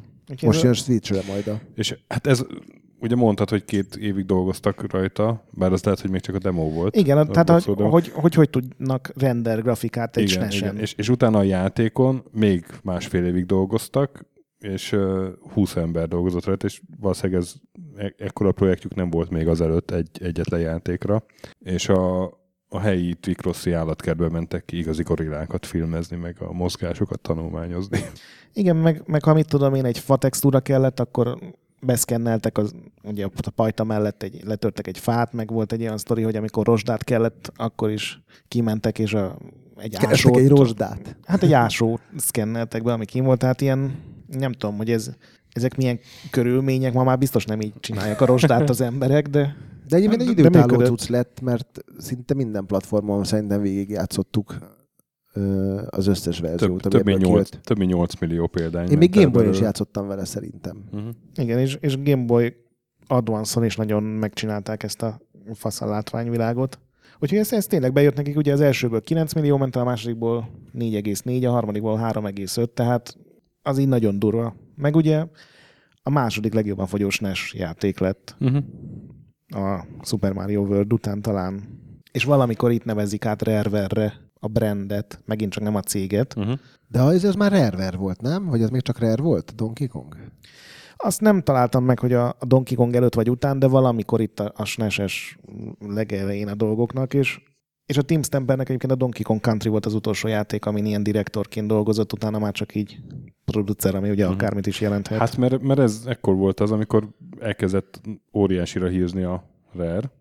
Pár év alatt 8, 84 ember dolgozott, már az is elég sok volt, amikor Nintendo-val így összecimbiztek komolyabban, és ö, 250 volt a csúcs. És akkor a, az igazgatóság az ki is költözött ebből a, a farmból, meg, meg mindenféle egyéb külföldi irodák is lettek, és gondolom ezzel összefüggésben áll, hogy hogy a Stampernek onnantól kezdve inkább így, így irányítania kellett a egész... Igen, biztos, mert Ezért. más lehet egy 20 fős céget csin- Igen. irányítani, mint egy ilyen 200-ast. De még a másik 94-es játék a Killer Instinct, ami amit Neked volt nagy kedvenced, amikor megismerkedtünk, akkor erről órákat tudtál beszélgetni. Én Valamiért. nagyon szerettem a Killer Instinctet, nyilván így utólag azért rájön az ember, hogy így a összes többi verekedős játék mellett nagyon primitív, de, de annak is ilyen Silicon Graphics Mm, nagyon grafikája volt. Stílusos volt a grafikája, igen. Én arra emlékszem, hogy akárhány játékteremben volt ilyen gép, mindig a körül álltak legtöbben, Aha. és, és nézték a... Én azért szerettem, mert nem csak emberek voltak benne a karakterek. Ugye abban volt a gorilla is, meg csont, Meg volt Saberwolf, ugye a farkas ember. Igen, igen. Csontváz is volt, Igen. ugye? Meg, Volt a Fulgor, az egy ilyen elementálszerű volt. igen. Ilyen dinoszaurusz lény nem volt? De a Raptor, igen, a Fantázia Raptor, nevű. azaz, azaz.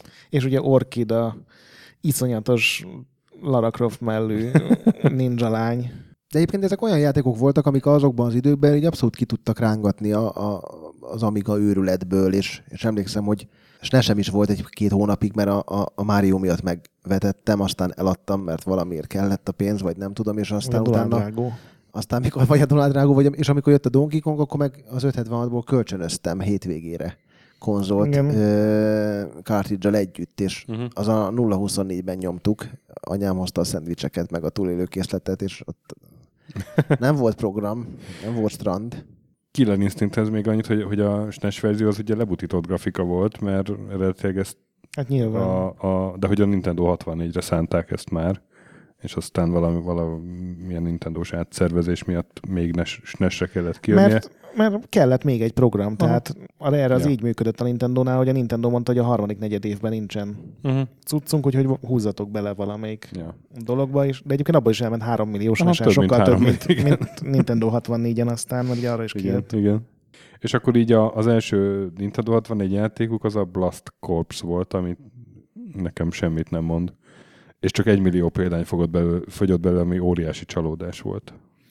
Ez egy ilyen nagy henter, és ugye 94 és 97 között csak Killer Instinctet és Donkey Mhm. Kongot csináltak, de azt minden platformon, tehát Game Boy-ra, meg SNES-re, játékterembe, Game Boy Colorra, úgyhogy szerintem most lehet, hogy ezt a Blast Corps-ot úgy érték, meg egyébként nem egy ilyen iszonyatosan jó játék, ilyen Mhm. lője szét mindent jellegű cucc, ilyen nagyon korai N64, ugye az N64 volt az első olyan konzol, amihez így nem volt helyzeti előnyük. Ugye a Spectrumnál volt az, a, hogy ismerték a processzort, a Famicomnál volt az, hogy előtte évekig hackelték, a SNES-nél volt az, hogy a Nintendo-nak gyakorlatilag az egyik legfontosabb partnere volt, tehát nagyon hamar kaptak készleteket, viszont az N64 az amúgy is egy ilyen elbaltázott konzol volt, és egyszerűen nem tudtak vele nagyon mit csinálni, viszont 97-ben megjelent a GoldenEye.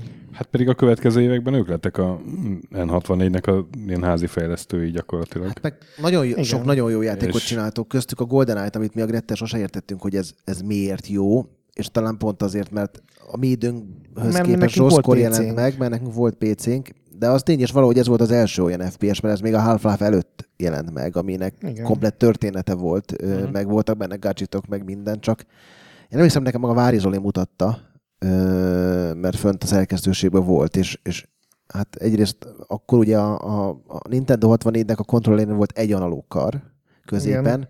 Tehát mind irányítás szempontjából, mind képi világ szempontjából egy Unreal, vagy egy, egy, egy Half-Life mellett egy Amikor megjelent a. GoldenEye, már volt Quake 1 és Jedi Knight. Ez 97? Hét. Hét. 97 vége. És ezt három évig fejlesztették, há, mert akkor vette meg a Nintendo jogokat direkt a Rare-nek, Mhm. amikor megjelent a film, és három évvel a film után jelent meg ugye ennek köszönhetően, és a Nintendo között, hogy csinálhattok bármit, csak ne legyen véres, lövöldözős játék. Úgyhogy gyakorlatilag ki kellett, ezért lett olyan legendás, mert ugye egy ilyen, bár FPS nézetből játszod, nem tipikus FPS, hanem ilyen Bond szimulátor, Mhm. hogy ugye követni kell néha az embereket, ellopni cuccokat, egy csomó úton, módon megoldhattad a küldetést. Azt Sok szempontból abszolút úttörő volt. igen, és utólag szerintem például az, hogy a nehézségi szint az nem csak annyit jelentett, hogy többet sebeznek az ellenfelek, hanem egyre több feladatot kell csinálnod. Mm. Mhm. Mit tudom én, easy csak meg kell tölnöd valakit. A Mediumon már lehet, hogy el kellett lopnod két táskát, és hardon már mit tudom én, kellett telepítened egy poloskát egy kocsi alá. Tehát ilyen, ilyen rengeteg ötlet volt benne, telerakták titkokkal, voltak benne jó fegyverek, és ugye akkor terjedt el ez a négyfős osztott képernyős dolog, amire vannak azok a tudod, hogy ilyen lepedővel, meg, meg kartondobozokkal. Fejükön Igen, tolják. hogy, hogy úgy játszanak, hogy ne lássák a többieknek a képernyő részletét, de mondom, én hozzám ez a Quake egy után jutott el, és Hozzám is. nem ugyanaz a kategória volt. Nyilván a Quake sokkal butább sztorival rendelkezett, meg, meg minden, de jobban irányítható volt, gyorsabb. Nekem, De ezzel játszottál te? nekem az egész N64 kimaradt, úgyhogy én így, így utólag pótolgattam azt, ami egy, egy néhányat, nem mindet, ami kijött aztán Xbox-ra, ugye? Mégis majdnem mind kijött. Ez a szempont nem, mert ez, jó. Ez, ez, ez, ez, ez, nem jött ki, igen, és ezt így YouTube-on néztem meg sokkal később, és nyilván akkor nem értettem, hogy az miért olyan nagy szám. Viszont 8 millió ebből is elment. Igen, és egyébként amikor megjelent Vire a, hát nem is tudom, remastered verziója, ami azért sok szempontból az alapokra építkezett, akkor azért megértettem, hogy ez abba az időben miért ütött nagyot. Mhm. Nyilván igen, ott kellett lenni, és, és konzolosnak kellett, Kellett lenned. lenned hozzá, tehát ez tipikusan egy azon ritka dolog, ami, ami csak akkor értettél meg, hogy ez miért nagy szám, vagy csak akkor tartott a nagy számnak, hogyha nem volt PC-d, és nem is érdekelt a PC-s dolog. És ment 13 frame tehát ma a Digital Foundry a földbe döngölni. Hát ezen 64-en ritkán ment 20 frame fölé. A... Na és hát ugye ez a 90-es évek közepétől a mm, 2000-es évek legelejéig tartó időszak, és akkor itt mit, mik jelentek még meg N64-re? Hát, Ami szerintem fontos, az mindenképpen a Banjo, A Banjo Kazooie, igen, Conker, meg a folytatás, a Banjo Tui, ami, Igen, ami hát egy ilyen, voltak. egy ilyen aránylag nyitott világú 3D platformjáték volt. egy ilyen akció Igen, ami, amit mindenki imádott, amikor megjelent, és most én általán teljesen érthetetlenül mindenki gyűlöl, mert hogy ilyen csak gyűjtögetésről szól, és 17 féle dolgot kell benne gyűjtögetni, és hogy ez egy milyen unalmas dolog, de akkor mindenki imádta ezt. Ez tök fura, mert, mert ez például olyan játék volt, amit kipróbáltam aztán később, és ráadásul az eredetit, még csak nem is a Ugye, mert ebből nem is, nem is jelent meg aztán Hát feljutott, ebből úgy- ugye? Vagy a... úgy Hát jött ki, emulált az verzió. emulált, emulált Aha. verzió, ami már jó futott. és Igen, ilyen, na azt próbáltam ki. És, nem és, rossz egyébként. És én, én értettem, hogy, a, hogy ez miért volt annak idején nagy szám, és így tök jól elszórakoztatott. Igen, Az egyetlen problémájuk, hogy ezek a Nintendo játékok a kevés poligon, meg a Mhm. gyengébb minőségű textúrák miatt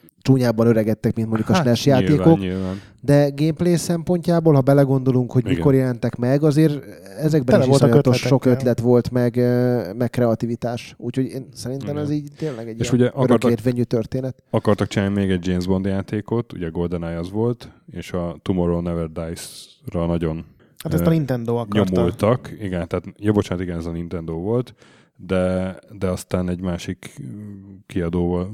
Nem, a Rare azt mondta, hogy ők nem csinálnak olyan játékot, Igen? aminek a, a jogai nem az ő, tehát hogy nem Én, csinálnak én, bármit. én olyan infót találtam, hogy, hogy rá, rájuk licitáltak, és azért nem ők kapták a jogokat. Szerintem akkor a Nintendo fölé senki nem tudott Mhm. volna licitálni, hogyha azt a Nintendo nem akarja. A, Re, a Nintendo akarta, hogy legyen ugye Mhm. még, még egy James Bond játék, és a Rare azt mondta, hogy inkább csinálunk egy saját sztorit, mert, Mhm. Mert ez túl nehéz, hogy egy filmet feldolgozni így jelenetről jelenetre. És ez lett a Perfect Dark. Igen, ami Ami már annak idején sem volt egy nagy siker, ugye? Vagy egy nem, ilyen Kultjáték milliót lett el. valamiért, de tő, tehát a, a, nem lett akkora siker, de mégis a mai napig valamiért emlegetik. Hát így párban a GoldenEye-jal, mert Mhm. tulajdonképpen ugyanaz a játékmenet, csak ez egy kicsit, kicsit cifibb, és egy, És csaj. és egy csaj Mhm. ügynökkel kellett menni. Ugye Joanna Dark volt a neve, ilyen nagyon misztikus. És akkor még van a, a Conquer, mi volt a címe ennek? Bad Fur Day. Bad Fur Day, igen. Ami egyébként egy nagyon vicces, ilyen nem is tudom, ilyen humoros platform, akció Ezzel nem platform játszottam. játék volt. E- Mi végig nyomtuk a E- Gret. Ez egy olyan játék volt, amit így, így YouTube-on nézegette, és nagyon tetszett. Emlékszem egy részre, hogy, hogy egy ilyen musical betétet énekel Igen, a egy, Mr. Pool-val. egy, egy darab kaki. Igen, igen. Igen. Meg voltak benne filmparódiák. kuk- kukoricák ilyen a, a nagy fogai. Nagy kupac Igen, trágya. Igen. igen. Meg volt benne Matrix paródia, meg egy csomó filmből így próbáltak. Ilyen kicsit csupasz pisztolyos volt Mhm. bizonyos tekintetben. Mi azt Meg a Xboxon végig toltuk a Commander Grettel. Conquer, nem? Igen. Igen, menjünk tovább. Ez is úgy indult egyébként, hogy egy ilyen nagyon cuki. Egyébként ez nem volt olyan szar. Az a baj. Jó, de hogyha már nem volt olyan nagyon szarért, Igen, de most megdicsérjük. félek, hogy megdicsértem, és most ezzel így erőre kap. De Egyébként az a ez baj ilyen a 10 per 7. Az a baj ezzel a poén, hogy az első évadban már elsütöttem. Igen, igen, akkor azért. Mindegy, már úgyse emlékszik arra senki. pudvás volt a szaga is. ez, ez a Conker egy ilyen tipikus cuki játéknak nézett ki, és a, És nem az volt. és a fődesigner egyszerűen nem volt vele elégedett, és akkor általában az egyik hétvégén bennmaradt, és akkor találta ki, hogy mi lenne, hogyha egy ilyen állandóan részeg, káronkodó, mindenkinek beszóló ultra nagy taplót csinálnának ebből a nagyon cuki mó- mókus főhősből, mert ugye az elején még nem, nem ilyen volt, és igazából ettől lett pont emlékezetes, tehát ez az egy döntés volt Mhm. az, amitől ilyen híres, de ez sem fogyott jól akkor már, tehát ez már nagyon a vége volt a... És akkor jött És akkor minden idők egyik legnagyobb. mi, várjál, még, még egy darab Gamecube-os játékuk volt. Azt esetleg Ú, az de rohadt jó volt. említsük meg a Star Fox Adventures Az, 2002-ben. az nekem több szempontból fontos, akkor már mi a Grettel nagyon jóba voltunk, és a Gretéktől én karácsonyra kaptam egy Gamecube-ot ezzel a játékkal, a, a, ami egy kalandjáték volt, borzalmas jól nézett ki, tele volt tök jó ötlettel. A rajongók gondolom gyűrölték, mert nem Star Fox volt, hanem ez tényleg egy ilyen kalandjáték volt. Ez, én mai napig állítom, hogy az egyik legjobb, hanem a legjobb Star Fox játék. Ezt levittem magammal Pécsre karácsonykor, és ö, én arra emlékszem, hogy szenteste elkezdtem játszani, és úgy lett vége, hogy anyám már összecsomagolta az összes kaját, amit addig nem ettem meg, hogy vigyem haza Pestre, mert én nem is beszélgettem anyámikkal. Az a karácsony, ez így full eltűnt. Most már bánom, de, de az, egy, az, egy, az egy kurva jó játék volt. Ezt nagyon-nagyon imádtam. Így gyakorlatilag csináltak egy ki. Zeldát. Pontosan. Mm. Elvileg nem volt semmi köze, a, tehát eredetileg ez is ilyen, azt hiszem Dinosaur Planet lett volna a címe, és hogy valaki kitalálta, hogy rakjuk bele a Star Fox karaktereket. Ugye a Star Fox az egy ilyen űr harc szimulátor, tehát mindig mm. egy repülőbe voltál és harcoltál, hogy ezt kitaláltak ki, hogy csináljunk egy ilyen fantazi jellegű közelharcos és dinoszauruszos történetet, nem tudom, de szerintem nagyon jól sült el. Tehát ez egyik legjobb Zelda klón volt. Mai napig szerintem jó, megvan. Játszhatunk vele. Na, és akkor 2002-ben járunk, ugye akkor jelent meg ez a játék, és ekkor történt az, hogy akkor talán rekordnak számító felvásárlás Igen. volt ez, ugye most már azért sokkal nagyobb összegek röpködnek a játékiparban, 375 millió dollárért a Microsoft megvette a Rare-t. És mi Igen. akkor azt hittük a Grettel, talán pont egy E3-on Los Angelesbe beszélgettünk róla, hogy ez a világ legjobb húzása volt, és, és, és az aranytojás tojó tyúk az a Microsofthoz került, és Mi mostantól... lesz így a Nintendo-val? mi lesz a Nintendo-val, megdöglik a Sony, és, és, és, és ennyi volt így a szakmának, és, és boldogan döltünk egymás hátának, és szürcsöltük a nem tudom, a narancsúzt, majd megjelent a Grab by the Ghoulies, és hát mi játszottunk vele, mert azért, mert erre játék, de olyan rossz játékkal azért abban az időben nem sokkal játszottunk, mint amilyen az volt. Jó, még a, a dealhez annyit, hogy a, az Activision is nagyon érdeklődött, tehát valószínűleg ott ezért sikerült úgy feljebb verni az árat, hogy ilyen rekord. Nem hiszem, hogy szomorkodnak így utólag. Hm. Ugye 49%-ot kapott a Nintendo, meg nyilván az összes olyan karaktert, ami az övék volt, tehát a Donkey Kongékat. Igen. És a, ugye négy emberé volt, hogyha jól emlékszem, a maga az 51 százalék. Ugye a két Stemperé, az egyik feleségé, meg ez a floridai fickói. Ő nekik nem hiszem, hogy sok bajuk volt ezzel, hogy megtömték őket pénzzel. Viszont 30 alkalmazott így másnap felmondott, Igen.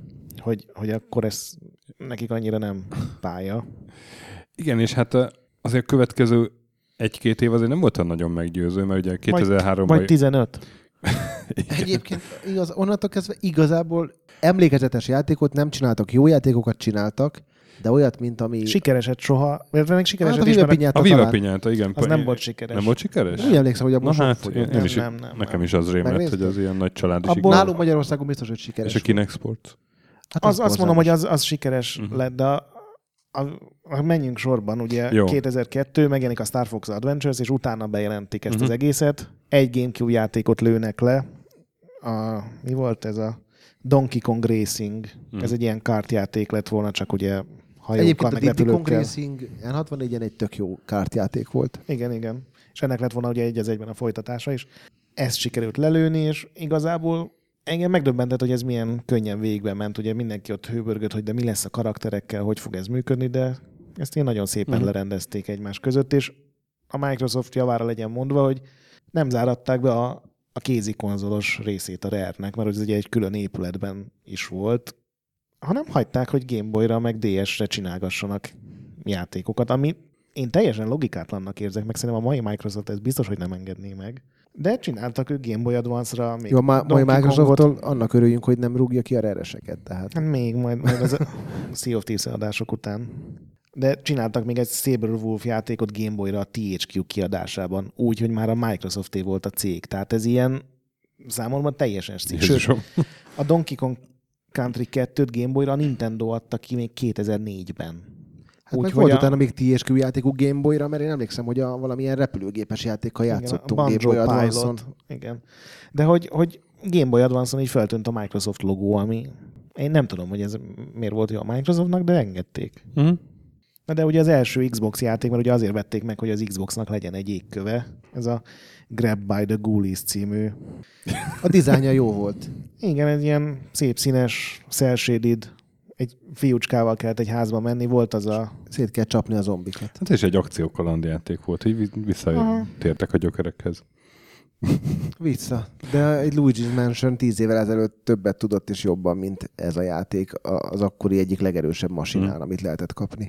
Igen, ez a Grab by the Ghoulies is ugye nagyon hamar, tehát a Microsoft azért gondolom sürgette őket, hogy, hogy oké, okay, kifizettük a világ összes pénzét, sose lesz ennyi pénzünk, akkor valamit tegyetek le az asztalra, és előszedtek valami régi játékdemót, amit N64-re nem csináltak meg, mert nem tűnt túl fantáziadúsnak. Olyan is lett. Igen, és aztán utána jött a, egy, egy, egy Reloaded tulajdonképpen, ami a Conquernek volt a hát, remastered aha. verziója, amit mi egyébként ugyancsak végigjátszottunk, és, és jól szórakoztunk rajta, független attól, hogy azért az se volt egy csúcsjáték. Igen, hát még 2004-ben három darab Game Boy játékok jelenik meg, és semmi más, és 2005-ben jött ki a Conker, tehát ott szerintem azért valamit elkaszáltak Mhm, még. mhm. Meg ugye párhuzamosan készült a Cameo még az első Xbox-ra, és aztán ugye jött az Xbox 360, és azt nagyon gyorsan át kellett írniuk. És akkor annak lett egy launch címe, ugye? Igen, igen. Egyébként a Conquerhez van egy tök jó, hát nem tök jó, de egy sztorim, akkor nem tudom, a Grettel így a boldog ö, csaj nélküli életünket éltük, és munkaidő alatt, mellett és után is nagyjából együtt lógtunk, és a Conquert azt nálam toltuk végig, úgyhogy hát azt is szerintem ilyen reggeltől estig játszással is volt benne egy mocskos nehéz rész, valami szövdeszkás, vagy én nem tudom mi, és életme legboldogabb pillanata volt, amikor így föltápászkodok az ágyból, így fölülök, és ahogy én fölültem, pont be lehetett látni a nappaliba, ahol a Gret éppen akkor még két méter hosszú hajával törökülésben ülve konkerezett, és így rám nézett, és mondta, hogy hát, megcsináltam, és így. Én emlékszem, hogy soha életemben nem esett jól annyira pirítós, mint a... Jó, egy, egy, egy kis rohagy meg, de szeméd állat, hogy te, de ez így volt, így talán elmorzsoltam, de de, de az, ez így jó volt akkor. Igen. És aztán utána pont talán emiatt nagyon vártuk a, a 360-as launchot, ahol két játékuk is volt. Igen. És egyiket végig is játszott. Mi Sőt, volt a másik? Hát Perfect, Perfect, Zero. Ja, ja, tényleg, tényleg. Ami úgy kezdődött, hogy az első promókép, ami megjelent a játékból, az a világ legrondább screenshotja volt egy ilyen fickó lapult egy fal mellett, de valami bug lehetett, tehát nem értem, hogy hogy adhatták ki, és ugye Volgai néven ebből az egyik ilyen nagyon korai mém lett, amit aztán minden játékba beillesztettek. De nagyon jó artwork voltak hozzá, meg jó videók jöttek ki, úgyhogy ilyen boldogan vártuk, aztán, aztán nem olyan lett a játék, mint Hát ugye két launch title jelent meg, az egyik a Cameo volt, ami igazából tényleg nagyjából arról szólt, amiben a Rare nagyon jó volt, tele volt ötlettel, sok karakter, az Aranyos évreze, lények. aranyos lények. tök Az évreze, arra Abba emlékszem. volt az évreze, és megjelent a, a, a cameo mindkettőnknek meg volt, a Perfect Darkot meg valamiért csak én vettem meg, németül még mai napig meg is van. Nem, az esküvőn elajándékoztam, azt hiszem. De mindegy, és azt én végigjátszottam kötelességtudatból, az a, az az a játék, aminél nem érted, hogy ez a cég, ez hogy süllyedhet ide. Tehát az volt az első olyan játék, amiben játszottam, és azt vettem észre, hogy egy idő után megjelennek a földön ilyen apró nyilak, hogy merre kell menni. Hm. És emlékszem, hogy hívtam a Gretet, hogy mazzák ide süllyedt a játékvilág, hogy nem csak a Forzában kell, tudod, hogy mikor fékezzél, hanem most már egy FPS vagy TPS-ben is mutatja a, a játék, hogy na most itt fordulj balra, és két óra után jöttem rá arra, hogy ha nem mutatna, azt se tudnám, hol vagyok. Ez volt az egyik problémám, a másik meg, hogy voltak benne olyan tudatos döntések, hogy, hogy volt olyan, hogy egy játékkal játszott, vagy játszottam vele már 20 perce, vagy 30, valakit nem öltem meg, de ugye átmentem egy bizonyos szakaszán a játéknak, és amikor odaértem az exithez, által vége volt a pálya, akkor mondta a játék, hogy hát ez game over, mert az első öt percben, akit megöltem, azt, azt, azt, azt nem, vagy meg kellett volna ölnem, azt nem öltem meg, és ott nem lett game over, de egy óra múlva game over lett, és, Hm. és enne, ezeken én végigjátszottam, és plusz rohadt dühítő volt, hogy talán az egész gameplay adott 40 achievementet. Hát Amikor még ezt számoltuk, hiszem akkor adtam fel ezt az egész ilyen achievement versengés, mert közben a Gret meg kiesdezte a kameót. Vagy valahogy Igen, Igen, de a kameóról ilyen- beszéltem, mert az kurva jó volt. Meg szerintem az a te is játszottál tök. Játszottam, de eng- engem nem fogott meg a cameo annyira. Tehát ilyen- ugye az, az, az, arról szólt, hogy ott is a sztori az semmit nem ér, vissza kell foglalni, vagy a nagyon gonosz birodalom Mhm. ellen harcba kell menni, de, De a játékmenetben se voltak olyan de volt forradalmi dolgok, a, a, ilyen jó grafikai megoldások Meg voltak. a lények inkább, között nem? lehetett váltogatnod. Hát ugye alakváltó Mhm. tündér volt a karakter, és mindig szereztél új és új lényeket. Nyilván nem annyit, mint egy Pokémonban, de azt hiszem ilyen 15-16 darab Aha. biztos volt, és mindegyik ugye új skilleket adott, és emlékszem volt a növénylény, amivel földbe tudtál süllyedni, és át tudtál menni rácsok Három-négy alatt. lény volt, szerintem. Micsoda? Három-négy lény volt csak. Annál Volt biztos, a boxoló növény, a fagyos csávó, meg... És a, a vég, tehát ez tök sokáig így tartott, aztán a végén már ilyen hatalmas ütközetekben is részt kellett venni lóháton, így gyakorlatilag. Tehát Jó. ilyen nagyon fasza Nagy, volt. nagy világ volt, Én nem jutottam tele el volt bummappinggel, meg egy csomó olyan Azt tech tudom, dologgal, amit évreze. Igen, az évreze. Ugye a, a játék, már nem emlékszem pontosan, hogy hogy, de úgy kezdődik, hogy egy ilyen hatalmas nagy részcsőben kell végigmenni, és hogy ez egy a 360 nyitó cím, tehát ott még ilyen tech demo És jelleg át kell váltani egy ilyen lényi, amelyik ilyen gömbet formált, ilyen, mint egy ilyen tatu állat, és azzal kellett így gurulgatni. Igen, arra emlékszem. És ott volt egy ilyen iszonyatosan jól fénylő, tükröződő, kopott réz effekt a, a csövön, és tehát ugyanúgy beszartunk, mint annó valószínűleg a spektrumos. De azt ott úgy néztük, emlékszem, hogy 5 percig itt néztem, jobbra fordítom, ú, de faszán csillog a réz. Igen. Hát, mint a borító alapján vásárolni játékot, ez egy olyan. Nem vásároltam meg, csak szerettem volna. Egyébként ez a játék megbukott, pedig sokkal jobb volt, mint a Perfect Dark, és a Perfect Dark meg ahhoz képest, hogy milyen rossz volt, nagyon jól fogyott, vagy aránylag jól fogyott. Igen, hát azt a név vitte el, az teljesen egyértelmű, hogy ott a név miatt vették meg. A Cameo-ból egy millió ment el, a Perfect Dark Zero-ból ilyen másfél és kettő között valahol. A Launch címnél végül is annyira nem rossz, mert hogy ott nagyon kevés gép van, de, Hát de nem is jó. de nem is jó. És nem is lettek system sellerek, Mhm, ami, mhm. ami talán titkon a Microsoft remélt ettől a stúdiótól, Biztos, hogy, hogy azért vették meg, igen. hogy majd emiatt fognak az emberek Xboxot vásárolni.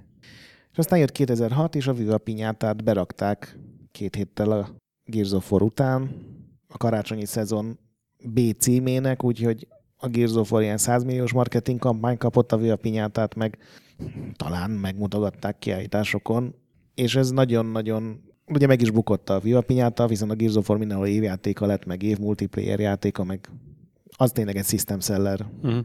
cím volt, és a Viva Pinyátából másfél év alatt, tehát a következő év végéig elment fél millió darab, és ugye 2006 vége, és 2007. január másodikán felmondott a két stamper. De egyébként ez a pinyáta, ez Magyarországon magyar nyelven jelent meg. Az első még nem szerintem, vagy de? De az első is, sőt Amerikában megvetted a dobozt, azon is rajta volt. Aránylag jó volt a marketingje is, és nálunk szerintem jól is fogyott. Egyébként egy nagyon szerintem zseniális Egy játék volt. aranyos Tök kis jó családi játék. családi játék volt. Elég jó kis ilyen mikromanagementtel, meg Ha. minden. Tehát meg És a grafikája is nagyon mélyebb volt. tehát Igen, szép de, volt. de egy kertet kellett benne gondozni, és oda csalogatni állatokat, Állatokat. hát a- amik úgy néztek ki, mint a pinyáták, ugye, a, ezek a mexikói izé, cukorral töltött. Egyébként lehet, hogy csak állatok. a kettes volt magyarul. Igazad van, Gret. É, Én arra emlékszem, hogy az egyesnél arról volt szó, hogy, hogy minket kértek meg, hogy találjunk ki neveket az állatokra, és már szóltunk a Hancunak is, meg a Stökinek is, hogy összeülünk, és ilyen, mert ugye ilyen szóvic neve volt, mindegyik Igen, ilyen igen. félig csoki, félig állat neve volt ezeknek, és aztán valaki lefújta, hogy még, mégse lesz magyarul. Mm, Na, mm. pedig az örökké valóságnak lehettél volna az egyik Ez a, ez a tényező. Trouble in Paradise, az volt a második Igen, rész? igen. Mhm. Aha, ah, szerintem az volt Az magyarul. biztos, hogy magyarul Igen, volt igen, már. igen, igen. Én, mert annak kapcsán hívtak ki engem a lerhez, és, és akkor az ilyen nagy szám volt, hogy magyarul jelenik meg az a játék. Én, én a mai napig nagyon szeretem ezeket a játékokat, tehát tényleg ilyen Nagyon cuki, igen. Egy ilyen kertmenedzselős játék, neked kell, mit tudom én, elásni, a, meg, megöntözgetni a növényeket, de sokkal mélyebb, mint ami ennek tűnik. Tehát a rengeteg különböző variációt, meg mutációt lehetett az állatokban előhozni, attól függ, hogy mire vezetetted őket, milyen napszakban szaporodtak mondjuk, úgyhogy azt szerintem kijött végül PC-re is talán, úgyhogy Aha. És Igen, nagyon, igen. nagyon időtálló dizájnja volt. Tehát ez a mai nap, ha előveszi az ember, ugyanolyan jól néz ki, mint Így annó. van. igen. Így van. Na de akkor még a Stemperék távozás, hogy a 2007 elején volt ez, ugye? Hát január 2, ami Uh-huh. ugye azt jelenti, hogy a Viapinyáta megbukott, gondolom bejöttek az első számok így a karácsonyi szezonban, és általában nagyon dühösek voltak a market, tehát hogy a, tényleg a Gears of War az több mint százszor akkor a Mhm, marketing mhm. pénzt kapott, mint a Viapinyáta, ami utólag egyébként érthető, meg logikus döntés, csak gondolom a Rare más bánásmódot remélte. És hát ez a, ez a szépen megfogalmazott izé, sejem zsinór gyakorlatilag, hogy új kihívásokat kerestek. Igen. És azóta hol vannak? Tehát gyak, gyakorlatilag kirúgták őket, az, az teljesen, teljesen világos volt. Ö, azóta, vagy legalábbis jelenleg, nem tudom, hogy, mert ugye azért ez rég volt, most egy mobil telefonos fejlesztő csapatuk van, a két Stemper, meg a Timnek a gyereke. Így hárman vannak Mhm. benne, és megnéztem pár játékot, amihez volt közük, és ilyen, hát ez a tök átlagos, nagyon cuki mobil cucc. És akkor 2007-ben jelent meg játék? Persze, Mert? DS-re. A Diddy Kong Racing-et kiadta a Nintendo továbbra is. Aha. Na jó, de Xbox-ra? Xboxon nem, mert Aha.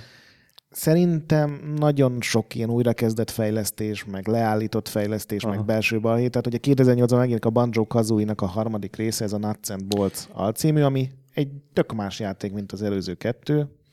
Ugye beszéltünk róla, a Banjo Kazooie meg a Banjo Tooie az egy ilyen aranyos open world platformjáték gyűjtögető mánia. Ez viszont egy ilyen Hát ebből is egy kicsit, meg abból is egy kicsit. De az építésre ment rá meg erre a járműveket kellett benne. Behozta a járműveket, és azoknak a pimpelése is.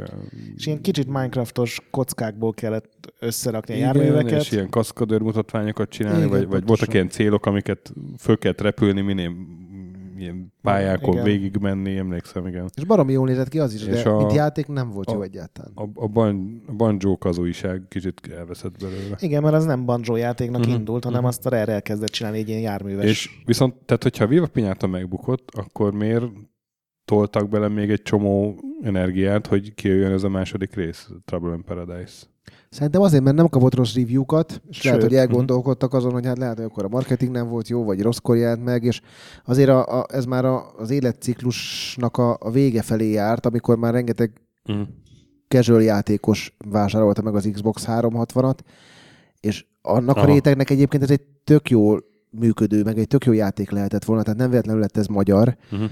de valahogy nem találta meg az utat a közönséghez mégsem, sajnos. Én emlékszem, hogy tehát 1002 játékért hívtak ki engem, meg még egy csomó újságírót, ami ugye itt a Stamper utáni időszakban valószínűleg akkor még voltak ilyenek utána, nem csak ez az egy, és előre el kellett küldenem a nevemet, és hogy, hogy mi a kedvenc állatom.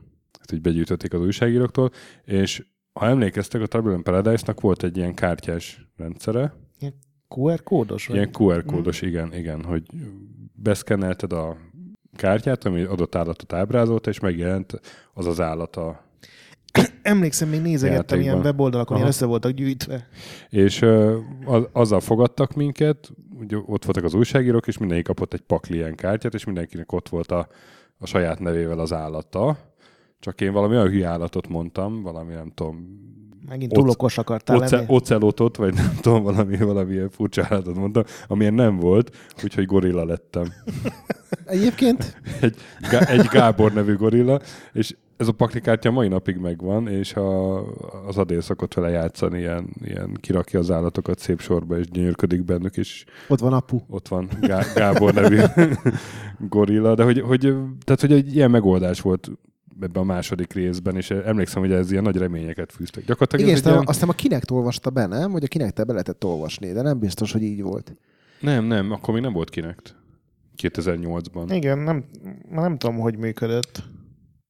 De arra emlékszem, hogy voltak Valahogy ilyen weboldalak, ahol gyűjtögették I- ezeket. igen, igen, és ez, hát ez egy ilyen, egy ilyen Toys to Life-nak majdnem megfelelő. Azzal a kamerával, tudod, volt hozzá Dolog. az a... Valami- Amivel Ja, a, ja, a, amivel lehetett az Uno is, meg a webchat, meg ezek. csetelni. Az a kamera És egyébként talán ezek voltak azok az idők, amikor talán már az avatarokon is dolgoztak a Rare-nél. Igen, ugye a És avatar rendszer. Talán még korábban is. Igen, és ők, ők csinálták az Aha. összes figurát, meg a- az összes ruhát, meg mindent ahhoz, a, amiből egyébként baromi sok pénzt kerestek hosszú távon, tehát Microsoft Igen. nem is értem, miért tűnt el. De, és, és na, tehát annyi- annyit, mondanék el erről a, erről a farmból átalakított ö, házról, vagy nem tudom, munkahelyről, hogy ö, rohadt jó volt ott lenni, és, és nagyon jó vibe volt a, az egész helynek. Egy, egy tanya gyakorlatilag, tehát ö, hosszú-hosszú autóúton kellett oda menni, és nem nagyon voltak ott más épületek a környéken, parkoló is így aránylag jól el volt dugva így a fák közé, és olyan volt, hogy kim vagy a zöldben, és jó, hát ben vagy egy házban, de, de ott akárhova néztél ki, nagy zöld tájakat láttál, ami ugye mindenféle ilyen tanulmányok szerint a kreativitást növeli, hogyha kinézel az ablakon, és nem másik házat látsz, hanem természetet, és rohadt jó élmény volt ott lenni, lehet, hogy dolgozni is tök jól lehetett ott. Ja, mondjuk a kreativitásról annyit, hogy 2010, 11 Hát ja. 14, tehát így négy év alatt három játékok jelent meg, és mindig Kinect Sports variáció volt. Hát de mert erre fogta be őket a Microsoft. Tehát nyilván nem az ő döntésük volt. Igen. Egyébként így az újabb időszakokban volt néhány ilyen nagyon keserű megjegyzése, Mhm. ilyen RS, meg főleg ex-RS embereknek, hogy a Microsoft azért nagyon nem illeszkedett össze a két céges kultúra, meg a, Mhm. ugye a Rare az, az addig csinálta, amit akart tulajdonképpen. Tehát a Nintendo is hagyta őket, a Microsoft viszont Hm. ugye a Kinect Sportsot is, ha nem is az első, de a másodikat, meg a harmadikat már biztos, hogy ütötték őket bottal, hogy ezt kell csinálnotok. De az meg nem tűnik egy olyan játéknak, ami az ennyi emberre szükség lenne. Hát igen. Biztos voltak megint ilyen lelőtt projektek, meg, meg egy csomó olyan dolog, ami, ami vagy a Microsoft tiltotta le, vagy egyszerűen nem sikerült, mert egyszerűen túl sok időt telt el ahhoz, hogy Hát igen, és most azért ott tartunk, hogy a Rare ma már szinte senkinek nem mond semmit, vagy legalábbis a- az új generációnak egyáltalán nem, és az a játék, amivel most próbálnak talán visszakapaszkodni a- Na de várjál, az élvonalba, az, az azért nem biztos. hogy 2015-ben kijött a Rare Replay, pont, tehát az a pont megismerhette az új generáció a régi Rare játékokat. Hát igen, Hát egy Xbox van arra, de új generációt, ahogy próbálják, tehát így kiröhögték a régi játékokat, tehát ebből semmi nem. Ugye ez, ez egy azért volt egy különleges kiadvány, a 30. évfordulója volt a Rare-nek, vagy 30 éves volt a Rare. szinte minden fontos állomásuk Igen. az életüknek szerepel, tehát rajta volt a, a, Jetpack. a Jetpack, azzal indult ugye annak a remastered verziója is. És iszonyatosan A igényes Sabre volt. Wolf is ott volt, nagyon jól nézett ki, jó Mhm, meg mhm. volt csinálva, az összes régi ját, A tehát a, a Psz, nem volt az rajta. nem volt, Nem volt rajta. rajta? Nem sajnos. Az a Cookie baj, hogy volt a- rajta. nagyon komolyan vették ezt, hogy 30 évesek vagyunk, és ezért 30 játék van rajta, és a spektrum játékoknak a fele hiányzik. Aha, aha. Ami azért odaadhatták volna, más nem DLC-be is, akkor nem kell fölrúgnunk És ezt a akkor szabályt. helyette meg ott vannak az ilyen N64-es, meg minden. Igen, igen, ami, Igen. És egyébként Mármint itt ami, ami nem Nintendo-s, tehát nem, nem a igen, Donkey Kong, a meg nem a meg a GoldenEye, igen. Volt A valami hangyás is, nem tudom, mi volt a címe, az di- direkt kipróbáltam, amikor a hangyával kell menni. Lehet, hogy nem hangya, csak úgy nézett ki, és egy ember volt. azt hiszem a Jet Force Gemini volt. Az. De az egyébként egy, tehát az a jó volt És nosztalgia. iszonyatosan igényes volt, tehát csináltak Aha. hozzá egy ilyen nagyon fasz a intrót, tele volt. Azon például látszott három-négy olyan játék, amit lelőttek, tehát volt benne egy, Uh-huh. Egy ilyen XP gyűjtöttél, és ahogy lépted a rangokat, megnyílt egy csomó dolog, és ilyen mm, be nem fejezett játékoknak is trailerei, a Cameo-nak még az N64-es verziójából pár kép, tehát ilyen nagyon interjúk voltak. Nem, az egy velük. igényes best of volt, vagy nem is tudom, minek nevezzük. Igényes volt a doboza, igényes volt egy ilyen bugyit, ráhúztak a dobozra, milyen dobornyomású volt, És tehát ez akkor nagyon a- klassz volt. Az utolsó két játékuk az ez volt, hogy 2014-ben a Kinect Sports Rivals, 2015-ben meg a Rare Replay, és azóta Igen. meg semmi. És amikor ugye a Kinect, Aj, a Kinect szomorú. Sports Rivals az ugye Xbox One-ra jelent Igen. már meg, És, és, gyakorlatilag lelőtték a Kinectet. lelőtték a Kinectet már mielőtt megjelent volna a játék, vagy Hmm. hát a körül. Úgyhogy ez így teljesen, meg egyébként rossz is volt, tehát én azt kipróbáltam Kinectel, és sokkal rosszabbul működött, mint a Xbox 360-as Kinect Sports. Úgyhogy az nem bántam annyira. Mhm. A Rare Replay ez egy tök jó dolog, meg nagyon igényes, meg látszik rajta, hogy tényleg. Tehát még azért vannak ott a 80-as évekből páran, akik azóta is a Rare-nek a tagjai. Nem sokan már nyilván, de, de igen, hát a Rare-től szerintem azért mást várt a Microsoft is, meg mi is. Nem tudom, hogy kinek a hibája, hogy a Rare-től mentek el túl sokan, vagy a Microsoft kényszerítette bele őket ebbe. De úgy egyébként három mondatban, most ugye nagyjából Tegret biztos, hogy kipróbáltad, most ugye jön majd a Sea of Thieves, ami a nagy visszatérés lehetne, és a, az eddigi béták alapján nem úgy tűnik. Te Stöki, kipróbáltad? Vagy Kipróbál- hajózunk majd együtt? Kipróbáltam, igen, a, itt, itt az Indexben négyen kipróbáltuk, amikor volt ez a béta futam. Jó a víz. Hát ö, Üres. Olyan üres. Tehát, hogy Egyrészt a játék Igen. tér is üres, másrészt semmit nem lehet benne csinálni. nagyon, hát nagyon sok meg múlik az, hogy, hogy mi az, ami nincsen benne. Tehát most egy, elvileg ez a beta az inkább azért arra szolgált, hogy ezt a cross-platform játékot teszteljék, mert ugye Mindenki ezt mondja, ja, de mindenki ezt mondja, igen, de hogy, de hogy állítólag nagyon, nagyon sok content van még ott, és küldetések, és izé, és hát, hogyha a harcrendszer is így elhagyták, és lesz egy tök jó harcrendszer, akkor még azt mondom, hogy oké, okay, de igazából a legrosszabb közelharci harcrendszer volt, amivel én valaha játszottam, egy bűnrossz FPS-es célzós ilyen muskétás de nem a lövöldözős. harc a lényege. Nem, de ez egy olyan játék, aminek szerintem az a lényege, hogy, hogy hülyéskedj a haverjaiddal. Az biztos, hogy a, a leg, legnagyobb röhögés akkor volt, amikor a fedélzetre kiálltunk, és mindenki más hangszeren elkezdett zenélni. Aztán ráfutottunk én- zát, zátonyra, mert senki ilyen- nem volt a... Egyébként sok jó ilyen dolog volt benne, ami egyszer tök poén. És igen, pontosan. Tehát, hogy ezek ilyen egyszer, egyszeri poénok, így van. De egyébként jó, tehát abból a szempontból reres, hogy a, a képi világa, meg az egész, annak van egy, egy tök jó reres hangulata. Abszolút, abszolút. De, hogy, egyedi. de hogyha nem tesznek bele rengeteg nagyon változatos küldetést, meg olyan játék, Játékmenetet. meg olyan játékmechanikákat, amiket valamiért nem láttunk ugye a bétában, akkor ez nem tud siker lenni. Nem, és az se jó előjel szerintem, hogy ezt kvázi ingyen adja a Microsoft, hiszen ha a Game Pass tag Bizony. vagy, akkor, akkor ingyen Bizony. megkapod. És ez az első ilyen játék, ami vagy azért, mert attól félnek, hogy nem jó, vagy azért, mert attól félnek, hogy nem fogják elegen játszani ahhoz, hogy ez működjön, mert ez csak úgy fog jól működni, hogyha a hajó lesz még a tieden kívül legalább száz. De én félek, hogy nem ez. Én félek, hogy ez lesz az a játék, ami a, ami a Rare-t végleg elsüllyeszti. Igen, ez, ez, ez olyan, mint hogy nem vagyok róla meggyőződve, hogy az Anthem például ugye a BioWare-nek az új iszonyatos erőfeszítéssel készített játéka sikeres lesz, és abban meg majdnem, hogy biztos vagyok benne, hogy ha esetleg tényleg nem lesz sikeres, akkor bedarálják az egész BioWare-t.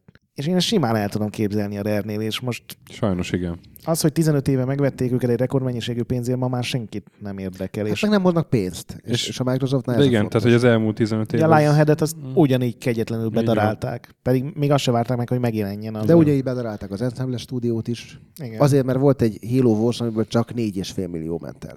Igen, úgyhogy én nagyon szeretném, hogy a, a Rare túléljen, de szerintem nem ez a játék feltétlenül az, ami ezt tudná garantálni. Hüpp, hüpp. Mondjuk nyilván nem tudom, hogy mi tudná garantálni, én rohadtul örülnék egy Via Piñata 3-nak Xbox One-on, de tudom azt, hogy az nem az- meg a céget. És az nincs, nincs benne egy kicsit, hogy, hogy mi vagyunk kicsit egy ilyen hardcore gamer buborékban, és, és mi nem adtunk volna esélyt mondjuk a Minecraftnek se. Aztán Benne mégis van, mert, lett. Hogy Ez ez a egy- Sea of Thieves is rohadt népszerű az ilyen YouTube influencerek körében, amit a kifejezést én már hányok, de tény, hogy ezek az emberek pedig több most van, millió. most van influencer szezon. Na, de majd, ettől majd, majd be kéne oltatni magunkat Aha, YouTube ellen. Még olcsóbb a madár. stökit. Szóval rengetegen streamelték, meg láttam, hogy a Twitch-en is milyen sokan nézték, hogy, hogy, hogy hülyéskednek emberek, de lehet, hát kívánom, hogy legyen rohadt sikeres. Egyelőre azt nem látom, hogy én nagyon sokat uh-huh. játszogatnék Igen. vele. Hát egyre az nem látszik, hogy a stök is mondta, hogy ebben mi lesz a játék. Mert az, hogy hajózol és néha kilősz öt töltényt egy szigeten, az, az nem játék. Igen. Egyébként vannak benne olyan dolgok, amik jók lehetnek, mert egy csomó puzzle jó volt, egy csomó ilyen együttes kincskeresés jól működött, ahogy ilyen pergamenekből oldottunk meg feladatokat, és egyre több minden derült ki az adott kincs lelőhelyéről, ezek jó működtek. Az már kevésbé, hogy amikor a kincset le akartam adni, akkor nyilván ott állt valaki, aki megölt, és aztán ő elvette azt a kincset, amit kivittem. Tehát azért Mhm. van egy csomó kérdőjel. Szerintem sem fog jól menni, nem lesz sikeres, és nem menti meg a rert. Ha csak most ezzel az új achievement rendszerrel, meg ezzel az új avatar rendszerrel vissza tudják hozni őket ebbe a státuszba, hogy ezeket ők csinálják, és ezeket pénzért adják, és pár dollárról kérvehetsz majd újra Master Chief-es sisakot, stb. Úgy egy rentábilis dolog lehet ez a, ennek a cégnek a fenntartása, de egyébként meg nehéz lesz. És egyébként arról nincs infótok, hogy a maguk a játékosok milyen könnyen csinálhatnak mondjuk küldetéseket ebbe, vagy mennyire moddolható? Én nem ástam bele Mert- magam, mert mi kipróbáltuk, hárman vagy négyen. Aha. voltunk, volt benne tényleg ez a két vicces rész, hogy ha-ha az utolsót, aki úszik a hajó felé, el fogja kapni a cápa, Aha, de aha. még ez is szerintem ilyen full gagyin volt megoldva, és bennem állandóan az motoszkált, hogy ennél az Assassin's Creed 4, nem tudom, már 7-8 éve ezerszer többet tudott, még akkor is, ha Na nem... jó, de hát azzal nem lehet összehasonlítani. Ez, De én összehasonlítom vele, mert abban volt gameplay, a Sea of Thieves bétában meg nem sok. Igen, egyelőre de- a bétában nem. Olyan volt, mint egy ilyen tök igényes de az nem egy, izé, az nem egy ilyen gyakorlatilag MMO játék. Vagy... De ez se volt az, mert a bétában még az se derült hogy fejlődni fog-e a karakter, amit Mhm. most ugye elmondtak, hogy fog. Nem sokára kiderül, úgyhogy majd, majd ha itt lesz valaki a mazúr, akkor beszélgessetek. Nagyon furcsa lenne, hogyha ez egy ilyen monumentális játék lenne tele mély dolgokkal, és mindent kihagytak volna a bétából, aminek nyilván azon túl, hogy tesztelik a szervereket, meg bla bla bla, azért lenne egy olyan szerepe is, hogy ráveszi az embert az előrendelésre. Na jó, de mondjuk...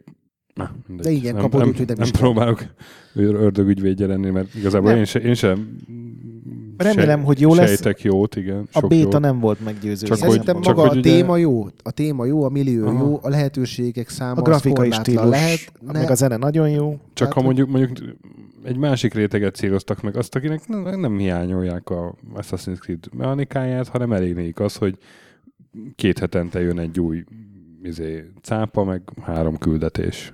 Vagy ilyen. Én kétlem, hogy van egy ilyen réteg, aki emiatt lejönne a Robloxról, meg a Minecraftról. Uh-huh. Mondjuk igaz, hogy az a réteg az Minecraftozik. Meg most ugye van nagyjából 30 millió Xbox van vásárló, azért abból kell merítened. Hát meg Aki PC-re van. is kijön. PC-re is jön. Hát igen, de meglátjuk. Hát bízunk benne. Volt már a Rare-nek jobb korszaka. Igen. Így Szinte, csak, szinte is. csak jobb, jobb, Igen. szinte csak jobb A korszak. NES korszak volt szerintem egy mélypont, amikor tényleg bevallottan is, azt mondom, még szinte őszintén is rámentek arra, hogy csak a mennyiség számít, mert Na de akkor nem kell tagodniuk a jövőjük miatt. nem, nem, mert ott Cserébe. állt mögöttük a Nintendo, hogyha kellett, Mhm. akkor bármikor kitömte őket pénzzel meg. Na jó, elsirattuk a rare Így a végére, nem? Hát, Hát figyelj, szerintem ők de- is bevallják, hogy nem, nem most van a fénykoruk, vagy még nem is a negyedik, ötödik fénykoruk, hanem próbálnak talpon maradni. Igen. hát drukkolunk nekik nagyon. Hajrá, Rare! Hajrá. Még akarok egy milyen- pinyátát. Milyen já- ezt akartam kérdezni, hogy milyen játékot látnánk tőlük szívesen még? Melyik réginek a folytatását? Egyébként én egy, én egy jó Perfect Darknak örülnék, mert abban is van potenciál szerintem. És voltak is plegykák, hogy esetleg majd most bejelentenek Simán- egy Perfect Darkot. Simán el tudom képzelni, hogy időközben akár két-három Perfect Dark folytatás is elkezdődött, aztán sehová nem ment De egyébként egy ki. Viva Pinyata jó lenne. abban igaz. Mm. Szerintem ez... De biztos vagyok benne, hogy megint nem lenne sikeres, mert, mert valahogy megint a, a casual meg a hardcore közé esne. De én speciál személyesen iszonyatosan örülnék egy Viva Pinyata 3-nak. Nem is kéne nagyon rengeteg sok újdonság, Aha, meg aha. lootbox, De egyébként én meg egy tököm Kamau 2-nek is örülnék, mert azt szerettem. Én, én egy jó új gyökér konkernak. Az is jó lenne. Igen, új filmeket tudnának benne parodizálni, mert ugye amikor Aha. kijött az Xboxos verzió, nem tudom, 6-7 évvel az eredeti után már kicsit fáradt volt a Matrix poén, Igen, meg igen, a igen. Ryan közlegény megmentése paródia, de biztos vagyok benne, hogy tudnának vicces dolgokat csinálni. Egy jó fantomszál paródiát. Igen. Ülés idegesíti, hogy valaki a pirítósát kenni hangosan. Ja, Istenem, ez a film. Na mindegy. Nekem az is tetszett. Megvan az, amikor a Dizard összehasonlítja az am- amerikai filmeket az angol filmekkel. Nem. Majd elküldöm. Jó, van, küld el. Az jutott eszembe a fantomszáról. Hát Sasa, nagyon szépen köszönjük, hogy itt voltál, és... Akkor jövő ide jöhetek újra? Na, hadd jöjjek te- újra. Teljesen... Ki... Jó. Kicsit le vagyok betegedve, megmondom őszintén. Majd, majd veszünk Egészen- donádrágót, és azzal fizetünk. Ig- igen. Gondoltam most, hogy kicsit jobban rákészülök a dolgokra. De különben most már minden terméken van Donald kód.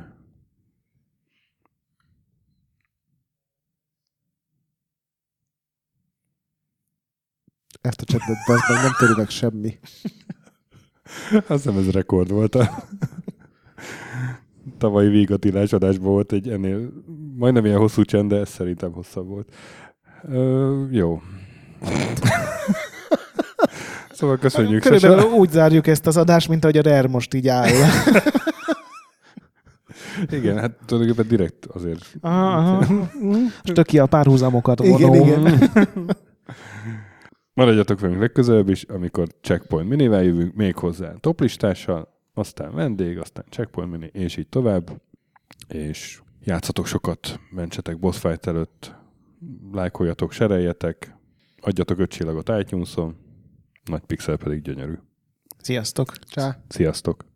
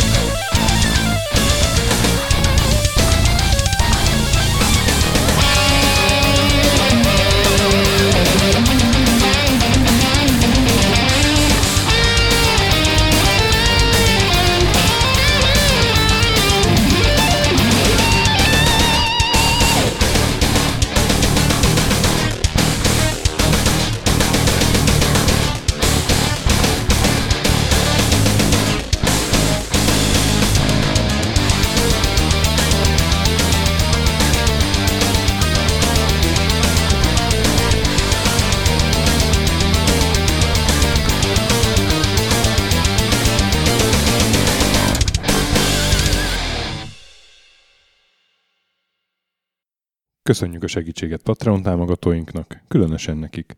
Pumukli, Conscript, Kisandrás, Dester, Szörácsi Bálda Réten, Joda, CPT Genyó, Kínai, Gala, Kenobi, Gac, Andris 123456, Hanan, Kuti Előd, Zsó, Takkerbá, Amon, Flanker, Bob, Dances Fit Chickens, Gabez Mekkolis, Edem, Nobit, Stonfi, Sogi, Siz, CVD, Gáspár Zsolt, Tibiur, Titus, Hozé Amnézia, Gera, Bert, MF2 HD, Hardy, Mikey, Hollósi Dániel, Balázs, Zobor, Csiki, GCIST, Suvap, Kertész Péter, Daev, Vésziz, Mongúz, Richard V, Király Ernő, Szati, Kviha, Vidra, Jaga, Mazi, Kongfan, Vroad, Insert Coin Egyesült a videójátékos kultúráért, Maz, Mozóka, Mr. Corley, Tryman, Moon, Joff, Nagy Gyula, Köles Máté, Gergely B., Sakali, Norbradar, Sorel, Naturlecsó, Győri Ferenc, Devencs, Kaktusz, BB Virgó, Tom,